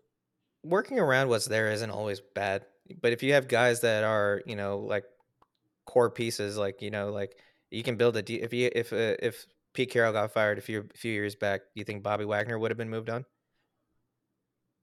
I think they would have kept Bobby still. Yeah, and so because Bobby Wagner can fit into any kind of scheme, right? He was playing enough to not any like kind a, of scheme, unless you're going to get like multiple first rounds or something like that out of him, which we didn't really get. But like at the time, you know. yeah, yeah, yeah. But what my point being is that you don't have to move on from everybody that's a star player on a team. If you have guys like Jaycee Horn that are young, Brian Burns that are young. Well, I don't know how old Brian Burns is. I think he's been around for a while. Yeah, but uh, you know, um, like guys like that that you can continue to that you can count on to continue to lead but for the team. Look, you you've seen teams like you know Broncos and other teams gotten rid of players and stuff, whether it was for cap relief or just literally getting rid of players. So I'm not going to be surprised if like, um, well, no, excuse me, with Panthers they're not going to do that. Their GM is stable. They, I think they have who they have. It's just a matter of getting a head coach and they have a good amount of cap room too. I yeah, believe, don't they? Yeah, so they can they can sign the, pieces. Not as much not as much as, as the Bears. The Bears have over a hundred billion they're about Which makes you wonder, like who's left.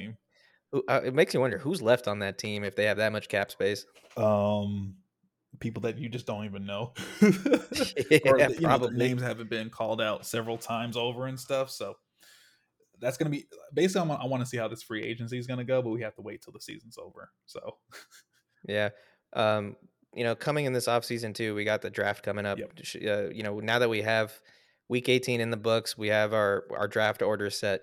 And I know how much you love talking about the draft.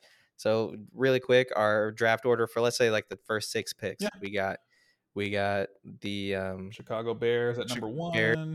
Texans hmm and then I think was it Cards and then Colts and then uh Seahawks via via Denver and then the Lions via Rams, yes, right? correct. So who, who do you see as like the most enticing prospects coming out as uh, uh, as we get closer to that period? Um, in my in my view, so the reason why I wanted the Broncos to keep on losing was because I didn't want the Cardinals to get over us because they're definitely going to take an edge because uh, J.J. Watt, you know, retired, and that's someone you lost on the D line. So what are they gonna what are they gonna get in the top five?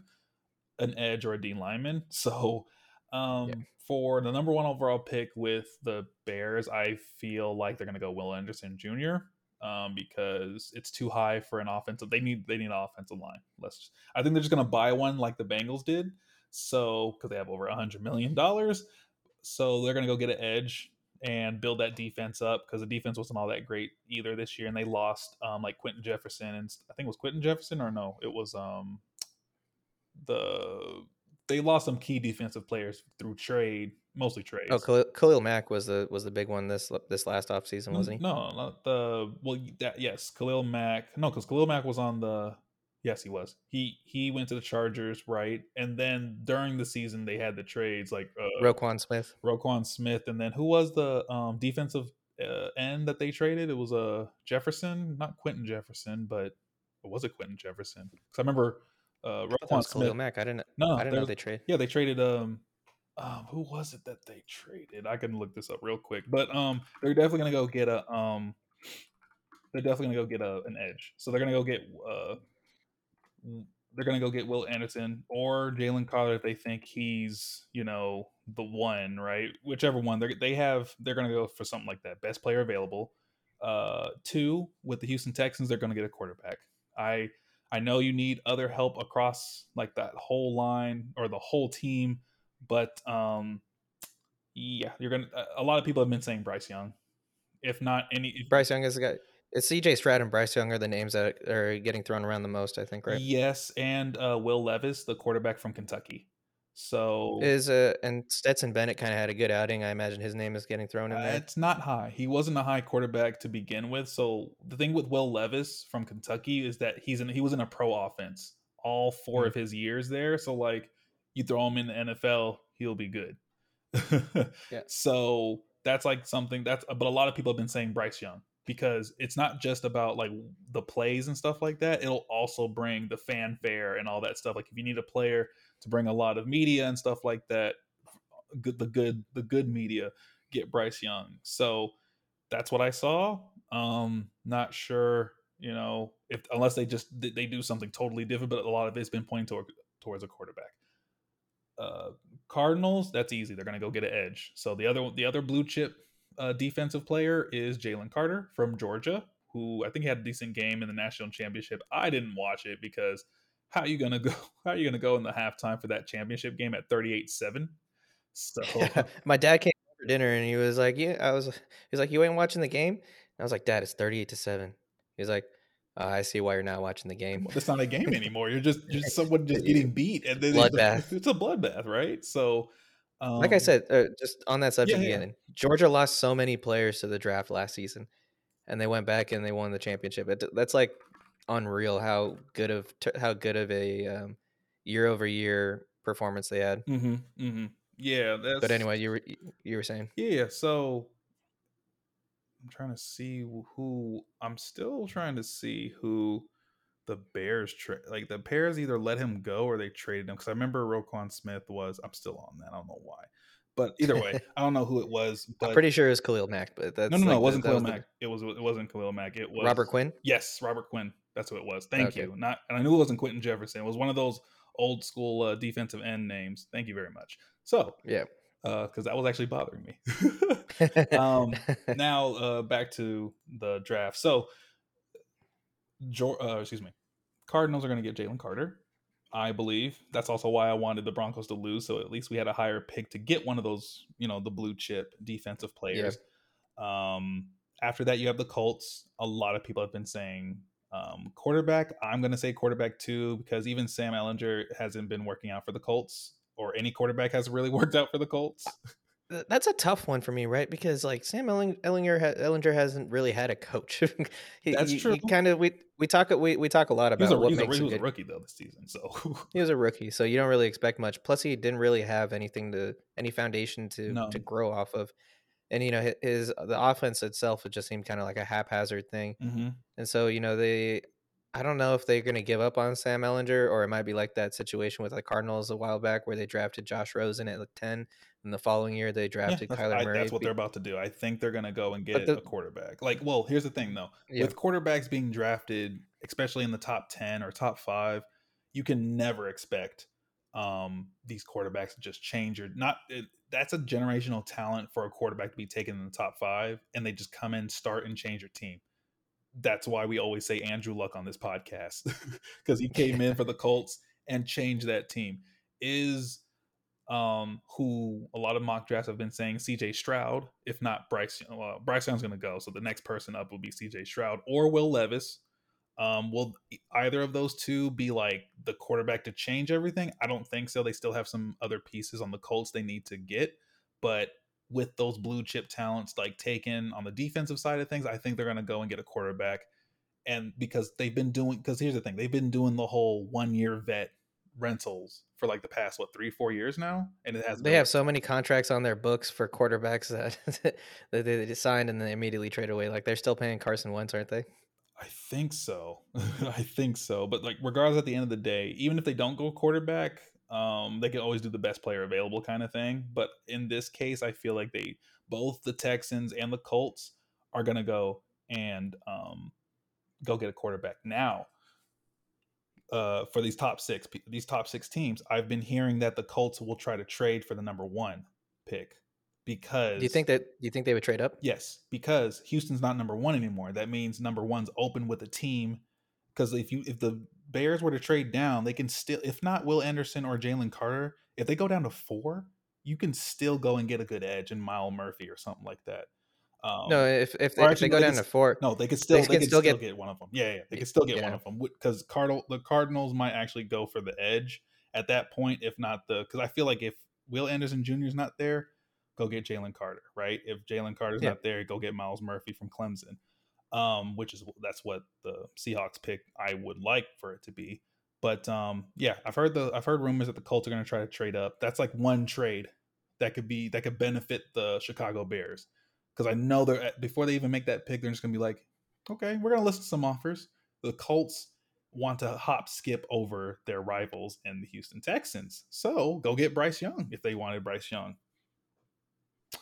Who knows? you know, yeah, I mean, Bryce Young's going to have some heavy, some, uh, so his work cut out for him. But I, that's actually a good. I can see that happening. And then you know, Cardinals would just add to the add, add some draft capital and just accelerate the rebuild. It'd probably be a smart move if that's what they're if they're if they're agnostic, given how things have shaken out. If they're ag- agnostic as to whether they want um, Jalen Carter or Will Anderson Jr., like They'll just take You know, whoever's there. That's why they're not going to move. If I was them, I would just stay right there unless like you want to trade down for more picks. That's understandable. That's a that's a Yeah. scenario that can happen for any team that's quarterback hungry. So for instance, if Colts were to trade up for number 1, then you have the Houston Texans at 2. Maybe the Raiders will try. I see the Raiders at number 7. I didn't I wasn't going to go that far, but Raiders at 7 could potentially um, trade up. It's going to be harder for teams below the Raiders to try to trade up for like those top 2 picks or 3 picks really. Yeah, anywho um that's it for like pretty much like the top four um in a potential trade. Uh number five you have the seahawks because of the broncos pick right? Um a lot of people have been saying myles murphy now and i've been looking at a lot of uh film from him um even caught like his uh because Clemson had actually a good D line. Uh, some people are sta- uh, stating that they, they had like one of the best D line in the uh, in college football. Granted, this was like beginning of the of the season, if not during the middle and stuff, because obviously you don't see him in the national championships um, this season. So um, I think we should go for Myles Murphy. I've I've looked at him. He's he's not. It's it, it says edge, but he was like that off ball. Like basically, Myles Murphy is also one someone you can put beside Brooks. Um, and sometimes he can be on the line, but more more than likely he's off. He's an offline edge player, if you will, the off ball linebacker, if you will. But he can definitely zoom across the field like Nwosu. and he's and he's big. Um, he's 6'5", 275, by the way. so that is a large man. That is a large man, and he moves really fast on the field. Like if you you should go watch those highlights if you haven't seen them. Um, I'll even send you a link after this podcast recording. So for sure, oh, I love homework. We love homework. but yeah, so Myles Murphy looks really good. Uh, that's a solid addition. He had forty for Myles Murphy. He had forty tackles, six and a half, forty tackles, six and a half sacks, um, two passes defended, and one forced fumble um, for the season it's funny because CJ also CJ Stroud had a better season than Bryce Young. Uh, by the way, like more yards, 36, 3,688 yards, 41 touchdowns, six interceptions, and 100. And if everyone cares about QB ratings, 177.7 compared to Bryce Young's 163.2. Why is Bryce Young over CJ, CJ Stroud? Because Alabama yeah, let's be. Alabama's kind of had a good track. And then Ohio State's going to be like that close. either Ohio State or yeah, Ohio State would be like a close second or third, if you will. So if not Georgia, but Georgia's QB isn't that high, even though he's what twenty five, I believe. So yeah, he's basically. I mean, it it fall right into the Colts mo if. uh uh, they drafted an old. They're not going to. Dra- they're not going to draft him. If they draft him at four, no. actually, that would be like on brand for stupid decisions by the Colts, though. So um, if that yeah. happens, we just we have to celebrate um, shots. We'll have shots. That's what we'll do. but um, I didn't. I did not commit to this. but um, so after five, you have the Lions at six. Um, that's saying a lot of like. I've oh wait, going back to Seahawks, you were saying that we would probably go Myles Murphy. Yeah, Myles. To me, okay. I would love it if we go Myles Murphy. Basically, we need a we need a some edge player on the defensive line. We need like okay. the first two picks for the Seahawks. We need to build that defense. I think offense is good enough. You can use late picks to maybe get another receiver to find that you know wide receiver four or even a potential like Tyler Lockett like replacement because Tyler Lockett is getting older and you know those injuries are stacking up. Um, especially when he had the broken hand, he was playing through these last two games with a broken hand with like plates and stuff in it. So um, top six though, the final six team is uh, the Detroit Lions from the Rams pick, and uh, yeah, they got Tyree Wilson. Well, I've seen Tyree Wilson or an edge. Basically, like I've seen a lot of people saying like either yeah, Detroit needs to basically just build up their defense because they had issues on defense besides their D line. They have two uh young, the like two very like rookie. They had two rookie uh, edge rushers and James Houston, the fourth, and Aidan Hutchinson, of course. They were just so successful. So they were just basically saying put someone in the middle and you have a great D line to build off of, or yeah, that's what that seems like the Dan Campbell like strategy, right? He, I can imagine that guy like just filling out that defense year after year yeah. after year and just continually cycling. They have their quarterback like, in Jared Goff. They literally said we are backing up Jared Goff, and Jared Goff had a good streak in his last like nine games. By the way, yeah, the play action god. Yeah, he had 15 touchdowns with no interception in his last like that's like the only stat you need to know in like his last nine games. So like they. Yep they basically they said they have a quarterback in him, and I feel like Jared Goff still has a lot left in the tank to give to the Detroit Lions. So I've seen other mock drafts kind of say the Lions should go after a corner because Jeff Okudah is, you know, that's one thing. It, it's almost like he was like milk toast, not like he was bad, but he wasn't uh, great either. So mm-hmm. like I've seen some people say they should go after like I think either Christian Gonzalez, uh, the cornerback from I forgot what school he's in. It's not Clemson. It's uh uh, Oregon. There we go. Yeah, Christian Gonzalez, uh, Gonzalez from Oregon, uh, or Joey Porter Jr. Some other people are saying that. Um, either way, I've seen a lot of people say either corner or defensive line. So uh, yeah, that makes that's sense. Top six. Um, for the other Seahawks pick that we have right now, it's sitting at twenty. If we were to lose in the wild card, it'll be at twenty. Um, a lot of people have been saying linebacker, and one was uh, Trenton Simpson from Clemson. So if we, you know, it'll be funny if we both if we get both Myles Murphy and Trenton Simpson from Clemson, the, the, Clemson tandem. Yeah, because like I was looking at both Myles Mur- well, one Myles Murphy will be on the edge. He, he's I might have had it mixed up. This is my fault. Myles Murphy is down on the line sometimes, but sometimes off. But then Trenton, if you get Trenton Simpson at the linebacker, oh man, Trenton Simpson, he's also a rocket. Actually, they're both rockets in terms of their speed and stuff. Like they're honestly, I've looked at both. I thought they were the same player for a second. I was just like, oh my gosh, if we got both of them, that that's that's yeah, the core. That is the core yeah, for the uh, for Seahawks. But what about you, man? Yeah. No, those uh, those uh, those pretty much line up exactly like with what I was saying. At least for the um the top five, I hadn't gone beyond top five because you know what usually ends up happening is that a lot of these guys will come out of the woodworks and you know have good combines, bad combines, and stuff like that. But top five, I think, yeah. The only the only thing is, I thought um, I I thought that uh, C.J. Stroud would go over um, uh, Bryce Young. A lot of mock drafts than, even before. It's weird. A lot of mock drafts like 50, have, been, 50. have been like Bryce. Oh, have you seen some where CJ Stroud went first before Bryce Young? I've seen Bryce Young at number one and number two all the time. This whole almost for like the all second the half of this season. I think, uh, yeah, kind of. It's it's tough, but I think um, in terms of like running with a pro style caliber team, like CJ Stroud kind of had like that offense that was similar to pro style. I mean, I'm not saying that Alabama wasn't pro style offense, obviously, but when he when Wait, it when CJ, he was uh, CJ Stroud, he's at Ohio State.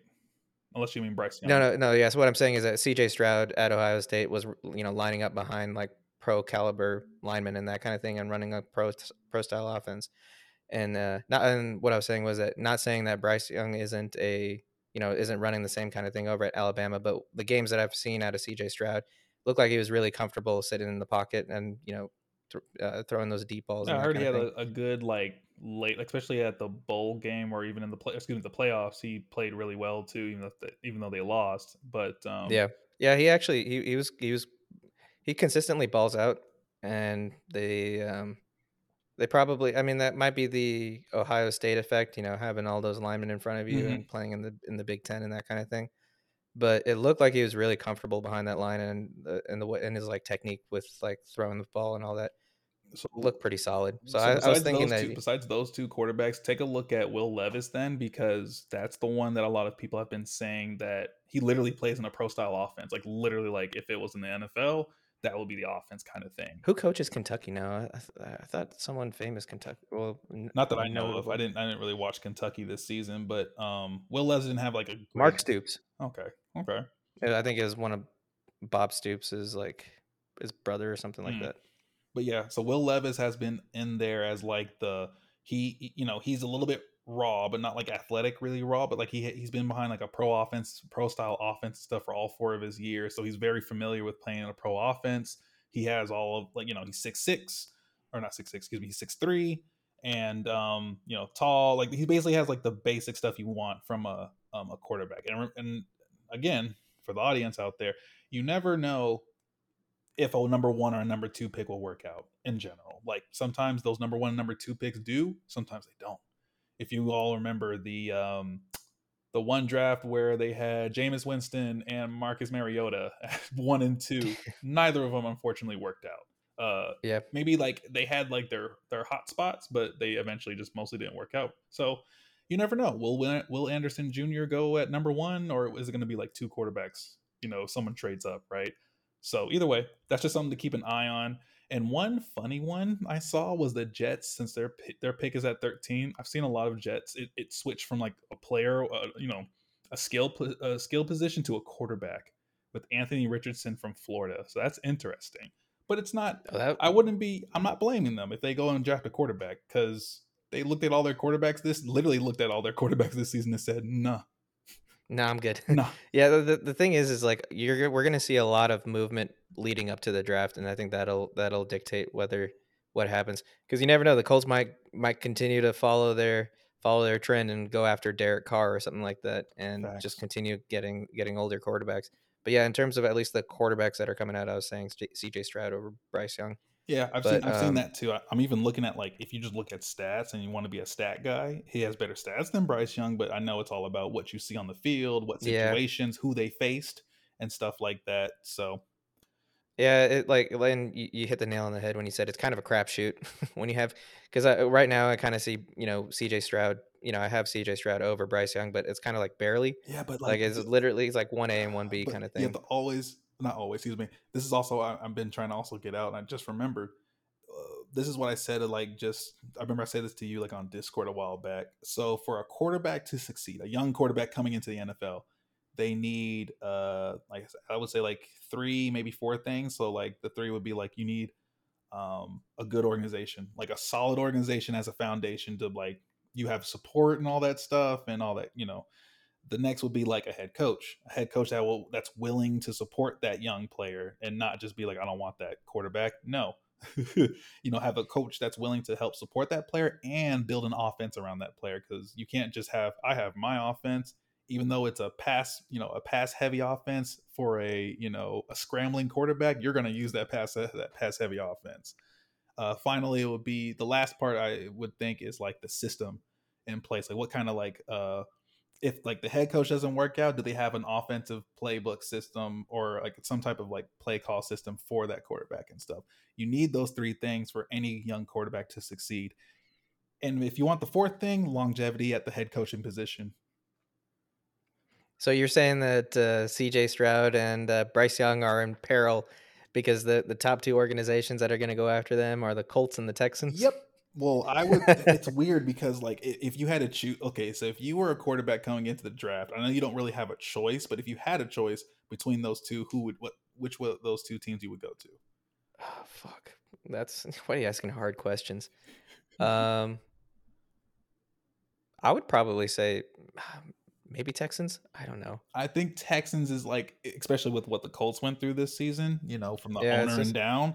I think you would rather just take your like just just work with the Texans. Plus, it's Houston. I prefer Houston over Indianapolis, personally. So, yeah. well, um, you grew up. You kind of grew up there, didn't you? Um, I definitely you spent some years there. Spent some years there. Yeah, spent yeah. some years down there. Uh, alma mater's at Prairie View, so that's right outside of Houston. So you know, shout out to PV.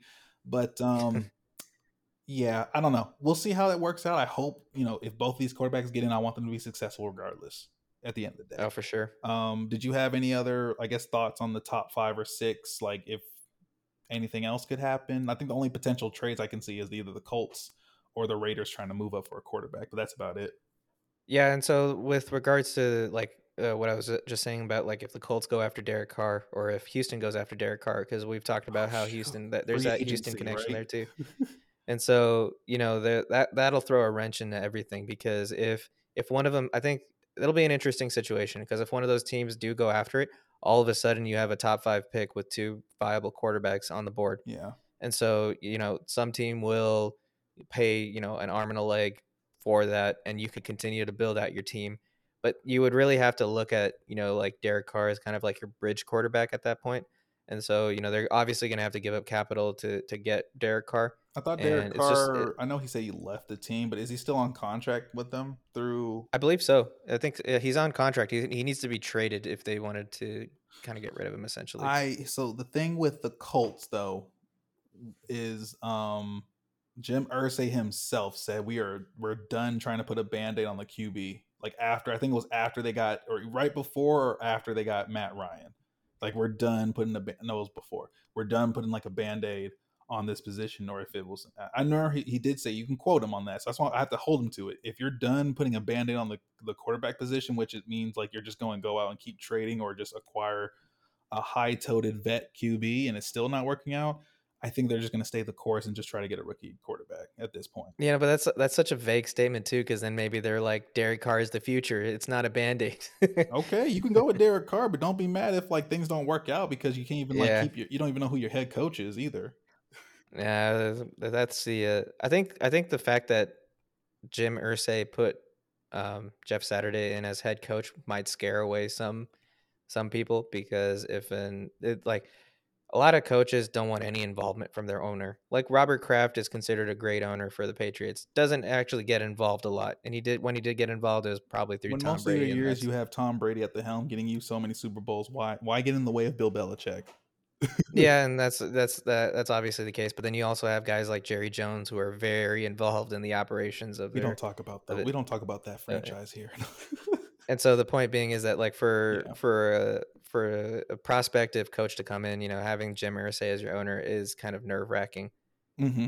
Mm-hmm. Yeah. But I, I, don't have any I don't have anything else to say on uh, the draft picks. I, am kind of looking forward to like the combines and stuff like that because I still remember the year Khalil Mack came out of nowhere from Buffalo. Yeah, yeah. And like just cleaned up and just cleaned out the combine and just I think went number two overall or something like that. I meant to also I meant to also I know I said it on the last episode or before we we should definitely try to do a mock draft and just post that one at some point. Yeah, you had that website. We'll do it one mm-hmm. day, one of these days. Mm-hmm. Yeah. So but, um ready to talk about I guess the week 18 games at this point then, my friend. Yeah, let's rattle through these pretty quick. Yep, yep. Um, Chiefs at Raiders, 31-13 Chiefs. I don't I mean, you, you got it right. I just wanted chaos. I wanted the Raiders to actually like fend for themselves, but um we're not going to talk about the disrespectful, you know, play, especially the one play. You, know, you, you don't want to talk, about with the we go ring around the rosies, pocket full of posies. Me and my niece play that game all the damn time. There ain't nothing wrong with it's that. It's really funny that like they got a flag for that one too, but then they still said, "Okay, that's fine. We'll just run a regular play and still score." yeah, they still got a touchdown. That was, that was shit housing at its at its best this season. Uh, that's one of the most trolly plays ever. Raiders just got to take that time to rebuild to go after the Chiefs at this point because that's that's your goal. You have to beat you have to beat Patrick Mahomes. I, I know everyone thinks about it in that in that uh, particular division, which is why a lot of them were getting a lot of edge people. Um, yeah, and what the, the the only thing that's you got to support Josh McDaniels because if you hire a coach, you hire the vision that the coach has. And support if you're Mark Josh Davis, Mark Daniels, they just can't fire him because their money broke. Their money broke, but that's the thing I was going to say was that Mark Davis is the owner, and he's just kind of dealing with a lot of shit with uh, with with like the money situation, and that's the, the that's the uh, that'll make or break whether this is going to be a successful tenure for Josh McDaniels, yeah. if they can sort that out. Yeah, that's all. That's the only thing you can do, right? So hope you know. Hopefully the Raiders can get it together. Next up, we got the Titans at Jaguars, 2016 Jags. We were both right it was a do or die kind of thing for both teams, but at the end of the day, I felt like Titans just didn't have a complete team personally, and it kind of shown itself in this game. Yeah, I think it's just kind of like the manifestation of how injuries have taken its toll on the Titans because like they the still second, had the second season where they had like so many injuries rack them up too. Yeah, and you know they they had uh, Joshua Dobbs, I think that, yeah. that's his name. Mm-hmm. Yeah, I think that's his name they had him at quarterback, and you know you don't expect him to go out there and win you the game because that's what it kind of came down to. He was pretty. He was doing pretty good. he was good, but like what? I, but what I mean is that you don't expect him to go out there and win the game for you, and you know that's what it ended up being. Is that like they had a crucial fourth down, and he threw a check down, and basically like gave it no shot of you know uh, converting that fourth down and ended the game for them. Just depends on what he saw out there. Um, Jags, yeah. I like how they just been on a little bit of a hot streak, and you know they're in the playoffs now, so we'll see how they do. For sure. Uh, Bucs at Falcons, 3017 Falcons. And we were both right with that one because, you know, the Bucs have nothing to play for.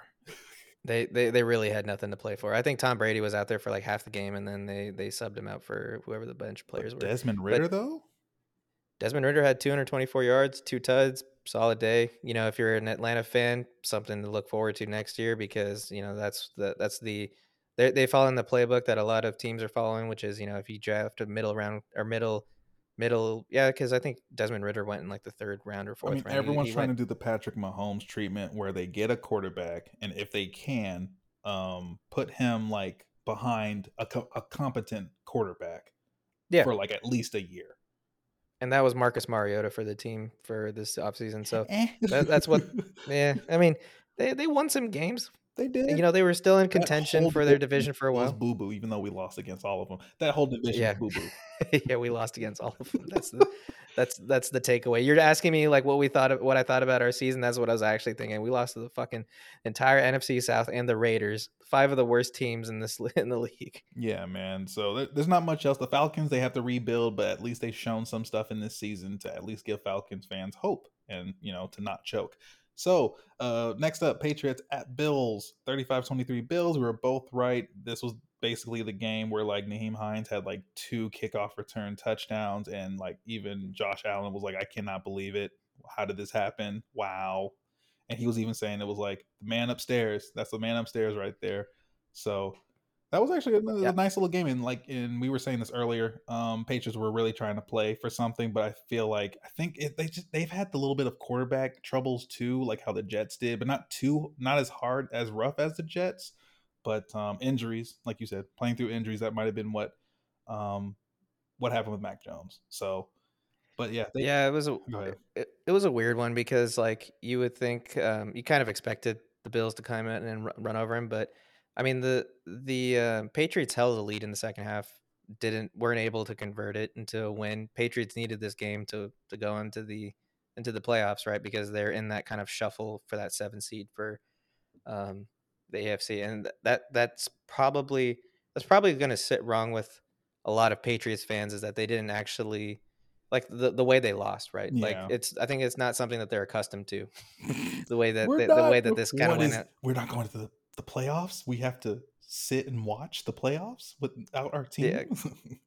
Yeah, exactly. Yeah. And um, you know, I mean, there's next year. They're I I think it's just because they they fucking decided to put Matt Patricia in as offensive coordinator, but that's just me. it's but, funny because he's a defensive minded coach. Wasn't he a defensive coordinator for them But previously? He was a Yeah, defensive. he was defensive coordinator, and Josh McDaniels was offensive coordinator, and then Ah. Matt Patricia went to lo- coach the Lions, and then they got just- fired from the Lions. Bill. Belichick just said, you know, screw it. Go ahead.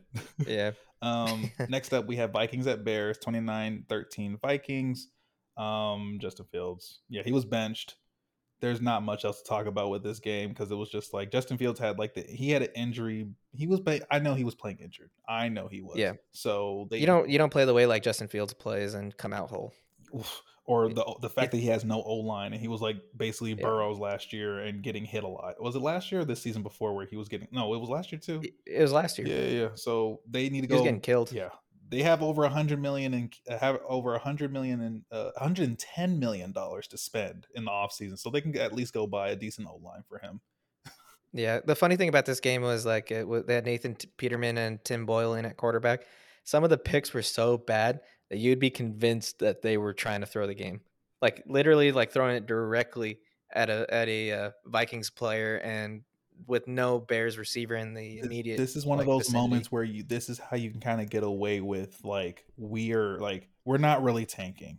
We're tanking.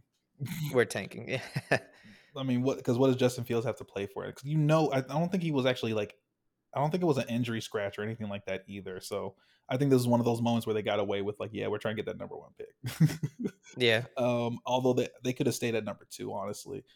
Um, Ravens at, next game, Ravens at, Ravens at Bengals, twenty seven to sixteen. Bengals, we were both right on this one. Um, yeah, you got anything on that game? Not much. Ravens had Anthony Brown out there who he had 286 yards passing, which is good, but also threw two picks. So Bengals weren't spectacular. They just made sure to capitalize on their mistakes. Nothing wrong with that. You know, I know they were just basically prepping for that uh playoff uh playoff um, journey as I think well. the I think the Bengals closed the season on a 10 game win streak, right? Oh, Bengals and so. Niners both Yeah. both closed the season on 10 game win Yeah, streaks. yeah, they did.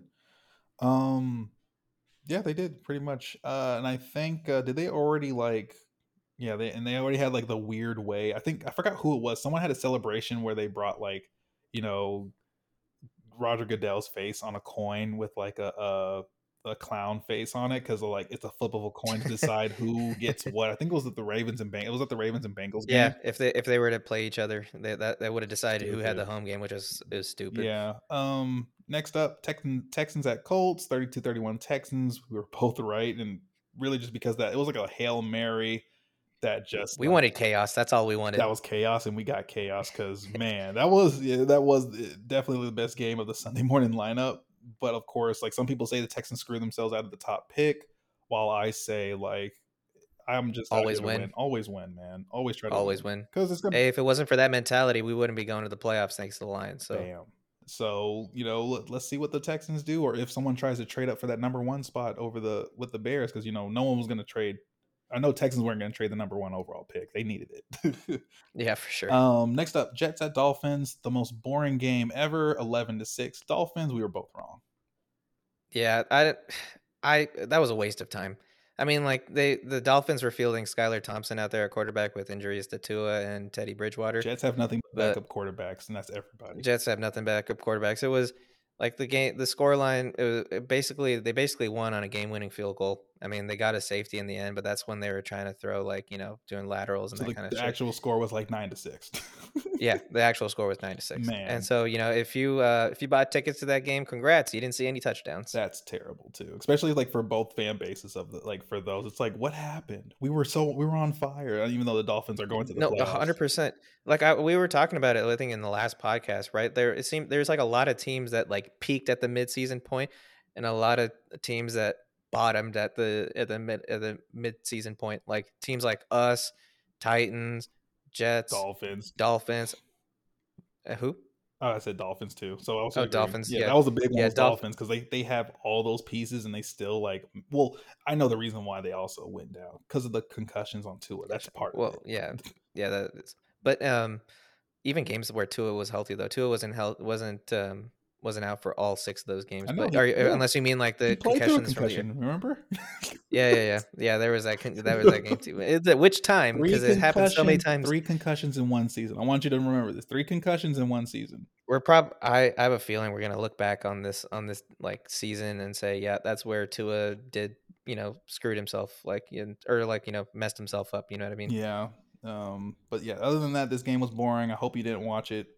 if you're a, a Jets and Dolphins fan, hopefully you know. Congrats, Dolphins! You're going to the playoffs, and you know you're probably gonna get bounced in the first round too. Yeah, let's just be honest. If because I heard uh, Tua still hasn't um it still hasn't practiced yet, and he he's not clear for any football related. Yeah, they're gonna come up with some magical reason to put Tua on the field. Of watch. course they will.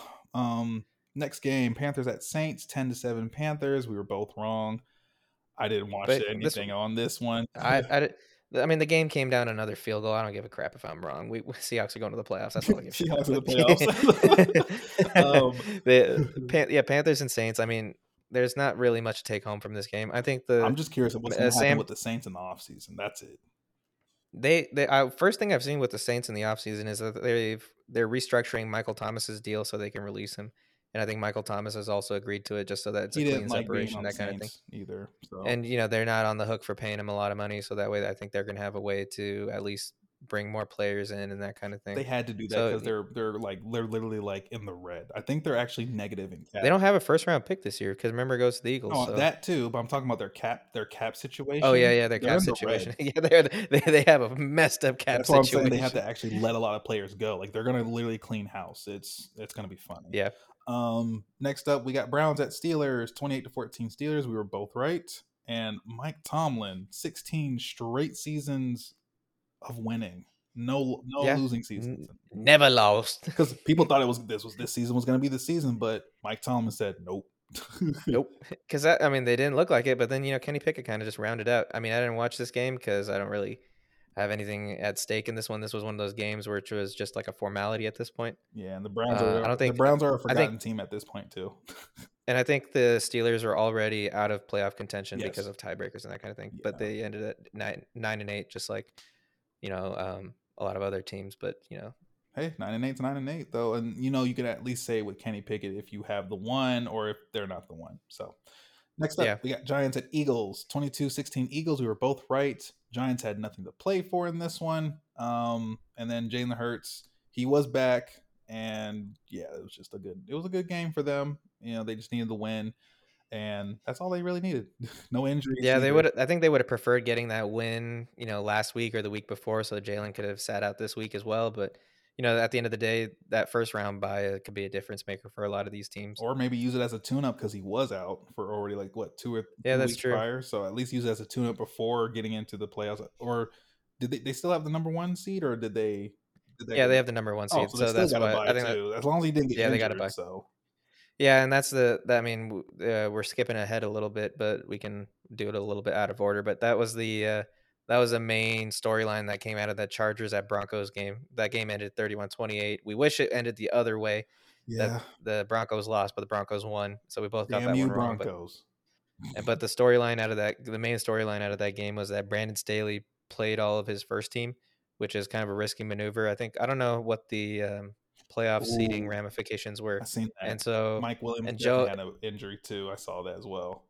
Yeah, Mike Williams got carted off with a back injury, and Joey Bosa was like limping. Uh, and I think he had just come back from IR for a was it a groin injury? Could be. He had some Yeah, serious it, was injury. groin. It was, I think it was a it was a groin injury. I think so. That's kind of that is. Um, So now everybody's like Brandon Staley, what the fuck? Like now, you know, we're going, we're limping into the playoffs. Well, Mike Williams, I heard, is set to actually come back this upcoming week. How good? If he's 100%, don't know. Not sure about Joey Bosa. This is like stuff I've heard around the league as well. Uh, and then just, uh, I also heard Brandon Staley's in the hot seat too. Yeah. So if uh, he, well, that, that I've heard him and and just getting a little bit ahead. I'm not going to talk about the Cowboys game yet, but if McCarthy and Brandon Staley were to lose in the the wild card, just saying, Yeah. they can actually be gone too. Yeah, and you know, my or uh, yeah, it, it's one of those things, right? Because it, it'll be tough because you know you got Justin Herbert there, and you know how much. I mean, Justin Herbert is playing well. I don't know how much of it you can attribute to Brandon Staley. Brandon Staley is obviously a defensive-minded coach, but it's still that environment that uh, um, allows Herbert to flourish, right? And so Yep, yep. I don't know how much I don't know how much at risk Brandon Staley is, but he is. I mean, they went they went win now that their last off season kind of thing True, true, true, because true. you know with the pieces that they went and got like Khalil Herbert and J.C. Jackson and those guys. Well, yeah, and that's yeah, Khalil Mack for sure. Like that's that's the reason why I feel like he's in the hot seat a little bit. Maybe not as hot as some others, but that's what I'm saying. I think with if they were to just lose, he could be like potentially ousted from the Chargers because he's been there long enough. Is what I'm trying to say. Yeah, Um, so going back, uh, we have the Cowboys at Commanders. 26 to 6 commanders we were both right i love the chaos dak just looks so bad just so bad with those they two had picks they had, they, they had and I think Sam Howell and I don't know if he was dra- I think he, rookie rookie he was a-. Mhm. He was a rookie quarterback, but I don't know if he was he was probably like a late round draft pick. Mhm. and so like the um the fact that the the fact that the the, the the the Cowboys lost the way they lost is probably alarming a lot of Cowboys fans because you know up next they got the Buccaneers. So I, I've met know, some prob- realistic Cowboys fans, believe it or not, and they were basically saying like, "Man, if we went to the playoffs, we're just one and out. We're one and done." Like I've heard that. but you're, the thing is, is they're kind of fortunate that they're matched up against the Buccaneers, who are also very bad, Mm-hmm. and so you know they might But Tom win Brady, one it's Tom Brady in the playoffs. playoff Tom Brady. Come on, and you know they got healthy they got healthy Mike Evans, they got guys and stuff like that. And you know maybe maybe maybe they'll uh they'll show out for for the playoffs. But yeah, if you're a Cowboys fan, you're limping into the playoffs because Dak looked really bad in that game. Right. And for those that don't know, Sam Howell uh, is from North Carolina, um, and he was drafted fifth, uh, fifth at the with pick one forty four, fifth round, one pick one forty four, Fifth round. Mhm. Okay. Yeah, so late, another late round guy. But he he was he was pretty solid. Like they might have something in Sam Howell, so maybe just let Heinicke go as well, or mm, I don't know, because Carson Wentz don't- coming back. That's yeah, that, that guy's got to go, man. I think you just got to hang it up at this point because you've already you've already basically just messed up multiple teams along the way. um, but that's a kiss of death. Yeah, the kiss of death. So we uh other game we got to talk about is cards at uh, 49ers, 38 to 13 49ers. I we were both right in this one, but cards they injury riddled. It was a tough season with a lot of expectations, but uh 49ers that's the team to beat. Yeah, I mean, I think they are they're probably the most well-rounded team that that that is out there right now. Them Eagles are also obviously very well-rounded, but at least on the NFC side, those are the two right there. Yeah, for sure. But let's talk about like what I consider like the Super Bowl of the weekend, and that was the Lions at Packers. 2016 Lions, and they got us into the playoffs. Thank you, uh, thank you, uh, Detroit Lions, for that. Um, and yeah, First thing we got, fir- first thing we got to acknowledge though, Jamal Adams, the the swag Kazekage himself, the top Barry Sanders season uh, single season touchdown record. Ain't that 17, ain't that something? 17 touchdowns. Also, he's a free agent, by the way. Yeah, and I, I imagine they're gonna retain him. Well, the thing is, are you going to pay him though, or is he going to go to a team that needs running backs? Because let me just tell you this: what if he went to I won't say Seahawks because we already have a running back, but there's other teams that need running backs out there. Yeah, that's true. Because there's a lot of Like teams that actually lost a lot of their young running backs, if not rookie running backs, with ACL tears. Like like Jets, Jets and the Broncos did. Broncos. Yeah, yeah. Javonte and so yeah, he might go to onto another team, but um, yeah, that's the uh, I I don't know. that's a good He's, question. he's my he's like literally my favorite, one of my favorite players in the league. Like I will. Go I think everybody loves him. I don't I don't watch TV. I watch anime. and he was just or like, even in the- I want to go play Pokemon. I don't watch Yeah, uh, TV. did you don't did you say Pokemon? Don't be one of those people. don't say you say it right. It's Pokemon. Right, I remember that. Like, man, that, and then he he did the whole thing during the game where it was just like, you know, uh, Kazekage, Hidden Village of the Den. Oh, That's his intro. I love that intro, and honestly, like, I love that, like, he's representing us weebs out there because I am, I am a weeb myself, proudly. Yeah, uh, Um, you I wouldn't have a- guessed. I, I- I- you wouldn't have guessed, right? oh shit, you got a Naruto shirt on. right? Um, but yeah, um, but this game was weird. It was very competitive. This game was very competitive, obviously, because if I know Yeah. a lot of people seen this game too, um, because actually Lions Packers games are actually highly watched every season for some reason. Um, but yeah, there was a lot of weird things that happened during this game. Like with, with first with Green Bay players, I don't have their names, but you had one getting ejected for pushing a training staff, and it was a second ejection uh, for the season, which he's the only player to do. Is his name Quay Walker? I think it was Quay. Quay, yeah, Quay, yeah, Walker. Quay Walker was one, and then there was I don't know if it was Quay Walker. It was another player that was just Mhm. walking in like between the offense uh, during a field goal kick. He just one of the Green Bay players got up, just walked and tried to literally get the ball during a live play. Like, and it was the Yeah, it was- thing. That was the, Yeah, I was- I was just trying to look up his name. I couldn't remember it too, but I think it started with a B, but I can't remember. Yeah, regardless of the fact that was like some weird stuff happening from the players. Even like even the Green Bay head coach Matt, LaFleur was just like, "Bro, like, come on!" Like, It was it Rasul Douglas? I think so. I think so. Uh, Yeah, I think that was Rasul Douglas. It was just weird. There's just weird moments in Green Bay with those two. Um, and then of course, Aaron. And it was like it, Oh, it was a weird environment game too because like the it was like a sub-zero game so you know I think everybody was like oh shit we got Jared we got Jared Goff out there with gloves on his hands like notoriously bad I guess from I think he also had a hand, he had a finger or a hand injury or something too on top of it. If besides the cold, I know the cold's one thing, but like I also I heard like his finger or something was something wrong with his finger because either way, regardless of the fact he was throwing the ball kind of weird and in the beginning of the game, but it picked up towards the later part, especially when they just said let's Oh, just run sure. the ball. Yeah, and you know, dude, that Dan Campbell has some fucking enormous steel balls because they were they were going for it on fourth and two. Like that was the play. That's the- the one that like literally solidified the game right there. they like they they were they were calling up everything, man. They were like, "Fuck it, we ain't got nothing to lose." You seen that one play where um Sewell got the ball and then he just pitched it back to Swift and then Swift brought it. That was on the last drive. It wasn't Sewell, it was someone else, but I saw that and that was like that, was, Su- a extreme. it was Sewell. No, Sewell plays left tackle. This happened on the right side of the field. He was over there. I saw his number 58. Oh, maybe it was him then, but Yeah. um, yeah, that was crazy because like that play can go very wrong. Like Oh, Packers I pick up the ball. thought I actually because I was like, come on. I, was I thought- on, I thought it was a- no. I thought it was like a fumble. I was like, no, not the ball. Yeah, I I thought it was. Uh, that's what I thought too. I thought they like punched it out. I didn't realize it was drawn up until they they. Uh, um, it was a perfect toss They- too. they And played it back. Swift got like it was like third and two or third and three after that. It was like it was a second and long, and they got to like third and short with that same play. Yeah. Um, it was a really good. That was a like that like Dan Campbell also had like the reddest nose ever. It was funny, but I, I yeah, they- my- even everybody was roasting him for it on Twitter. They were like, "They got Rudolph out there at coach." hey, he didn't care. He just he wanted to win that game and he won it. Um, and yeah, so th- there were some things that uh, else happened. Was Kerby Joseph? Shout out to Kerby Joseph for being the only player to pick Aaron off three times in one game.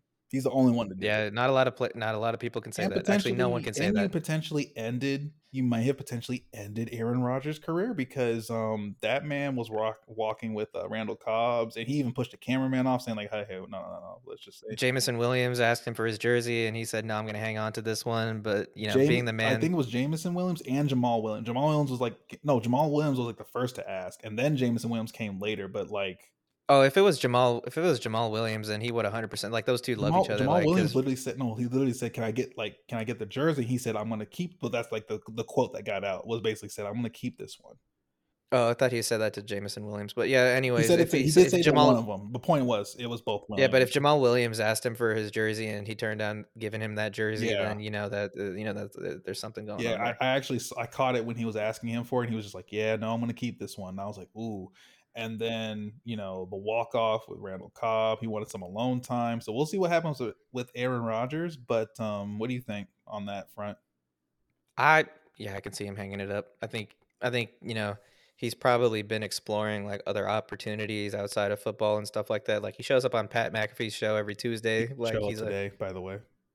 oh, he did he it. skipped. The, they tweeted out Oh. saying um, no, like Pat asking Aaron or whatever the segment is called. I forgot the segment's called, but regardless, Yeah. because he was having talks for like the with like he was having talks with the the the organization Green Bay. So Yeah, they're basically talking about like next set of plans, and I think he's going to take some time and then come back and see. Do you think Matt LaFleur is gonna like if Aaron Rodgers retires? Do you think that Packers are gonna be like, all right, bye Matt LaFleur, we're gonna gonna go a different way, or what you think? I think they're going to keep Matt LaFleur. It's just a matter of like where do the like where do the where does Green Bay go from here in terms of an organization because you lost your two you finally your if if it happens you finally lost those two big quarterbacks that literally held up your franchise for all those years or decades. Really. Imagine having imagine having two Hall of Famers at quarterback and one like Super having Bowl. two only one or two Super Two. Bowls Yeah, yeah. Well, technically, yeah, at least over like what a tw- 20 years. almost a thirty year period. Ooh, 30. It is 30. Ooh, you're ooh, that is a long period.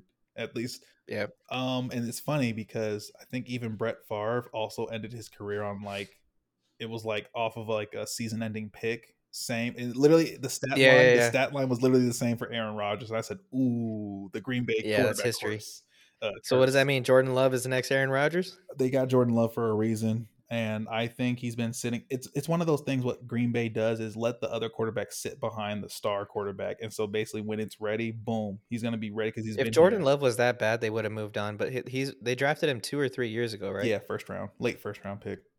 Yeah, and so like he's been sitting behind Aaron Rodgers or for a long third, time. second or third season behind Aaron Rodgers at this point. and you know people people are hyped on on uh, Jordan Love too when he came in for like a couple drives in that uh, game. Was it I don't know last week or the week before? yeah, And you know he had like a really big touchdown play and stuff like that. And people were like, "Oh, he's, he's Jordan going to Love step time." up. He's going to be the next quarterback. It's just a Yeah, matter of and- when, because that's why they and got him, and they just said, yeah, we're going to stash him in the back for like the next four years. in terms of good football organizations, Packers is probably one of the best. so the thing about the Packers are very conservative. They don't like to trade. They only like to build through the draft. They barely Yeah. in free agency they do stuff, but not as much as you would think. That's what that's what makes me, that's what's frustrating about Green Bay. They don't want to go and trade for anything. They just say, "Well, we build through the we're old school. We build through the draft." And they don't get wide Yeah. receivers for several years. yeah, and that's I mean, just look at all the great wide receivers that came through though. Like you know they have they've had they've had talent. You know, talent can come in however talent comes in. yeah. But yeah, it is frustrating that they're kind of one sided in that aspect. Yeah, you can't really you can't really do much on that, you know, in that in that at that point, but you just gotta wait and see what happens with Aaron Rodgers. And I remember someone off of Good Morning Football called him like, I love this version of Aaron Rodgers more than like the other versions where he's just they call him like the jungle Aaron or something like that, where like, you know, he's just kind of more open and stuff. So regardless, um, if this is it, if this is it, man, but we'll see. He, he was basically he was he wasn't he was being vague at the uh, the post game. Um, so we'll see what happens. And I mean, that's he's gonna make that decision in his own time. So we'll see what happens. All right. But anyway, do you have anything else for Week 18 games? Ah, nothing else except that we went to we got to into the playoffs. Thank you, Lions. All right, let's go through these wild card games really quick. So first one up we got is Seahawks at 49ers.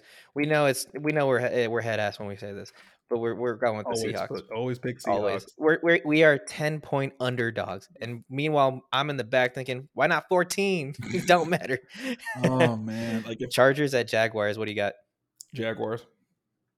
Oh, I'm going Chargers. Okay, I'm just gotta remember Yeah, Chargers I- are injury riddled. They are injury riddled, and it'll it'll be interesting what it comes down to. Bills. This is not even. Unfortunately, this would have been Uh, an awesome game, but Bills. Yeah, let's go with Bills. Giants at Vikings. They are playing again.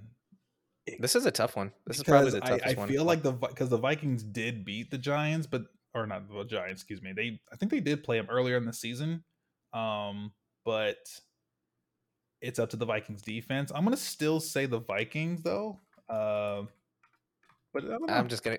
I, I think it's gonna be Giants. I think they're. I think the run game is gonna take over. that's a game we got to watch because I feel like that's a flip of a coin at this point because like the Vikings have yeah, a, it's really the close. best offense, but their defense isn't supporting enough. So Yeah, Ravens at Bengals. Ravens at Bengals. It's Bengals. Jinx. Bengals. Yeah, I don't think we got to. I don't Ravens think we injury need to riddled. argue that. The Ravens are injury riddled, man. I mean, I, we haven't It, kind of sucks because Lamar Jackson's because Lamar Jackson's injury has kind of just lingered on and on and on. it's like a we, we- we were PCL. Heard it's a PCL injury. So, yeah, um, and, and you know, kind of you kind of expect it with like the hits that he. I hope he takes, you still know, gets paid. That's the only issue Yeah. because he said after the season they'll figure it out. So, still season still going. Next up, we got, next up we got Cowboys at Bucs. Bucs. Bucs. Yeah, because fuck fuck them boys. Yeah. I, if, if if Cowboys win, I wouldn't be surprised, but you know, I, I'd rather have the Bucs win. Oh, of course. And uh, I think that's it for the wild card games. We just just pray for the Seahawks. Yeah. Any last bits from you for uh, before we sign off here? yeah. Um it's been a really crazy, chaotic season. Um, but cheers to the Seahawks for proving people wrong. If anyone out there, you know, if you could just if you haven't seen it, Seahawks they post the Seahawks social media team posted like a, a like a a compilation of like all the people that were trying to basically talk down on the like basically they were just basically predicting the Seahawks not talk actually no talking down and predicting the Seahawks to be a very bad team this year. But um yeah, we proved a lot of people wrong, even me, because I actually said they weren't going to be a playoff team this year. I say we're going to be competitive, but maybe like miss out like on a slim chance into the playoffs. That's what I thought. So yeah, mm-hmm. you know who did got it right, called it right though. KJ Wright, I think early in the season said Seahawks are going to be a nine-win team and squeak into the playoffs. And now he really said lo that? and behold, yeah, he he tweeted it. Oh, that's so. I know he's just or no, he, I don't know if he tweeted. I think he might have said it on Richard Sherman's podcast. Doesn't he have his own podcast? I thought he. I don't. I forget if he had his own podcast or not. Because I haven't seen him being a little active. So yeah, I'm not sure, but yeah, it was it was it was one or the other. Oh yeah, and um, is there anything else from you? Uh, yeah, just add on to that. It's time for people to come uh, make good on the outlandish bets with that they were making about the Seahawks uh, in the offseason. A lot of people were saying that we weren't going to win more than three games and that kind of thing. Some people said uh, like Colin, some had yeah some had us winning zero games which is just completely outlandish but like uh i think colin cowherd was the guy that said we were only going to have uh three wins this season but he uh his co-host or at the time uh, on this episode jason mcintyre said he'd shave a Seahawks logo into the side of his head if they went above 500. So and we did. I want picks. I want picks. and that was the fun. And that was like one of the clips too in the Seahawks uh, post. And all I remember was Lock, uh, was um, Lockett just saying, "We're in the playoffs." oh man, but um, hey, um, it's been a good time, but this episode has to come to an end. A little over, but we get we got so excited over the draft and potential, you know, whatever else could happen in the off season. So I can't wait for that one. But uh, that's it from us here at Missed Reps Podcast. Thanks for joining us. But please, hey, go subscribe to us you know, subscribe to us on your platform that you're listening to this podcast on. Follow all the channels, all that good stuff. And uh, oh, follow us on our Twitter and Instagram handle at Missed Reps. And hey, we hope to see you again next week. Peace.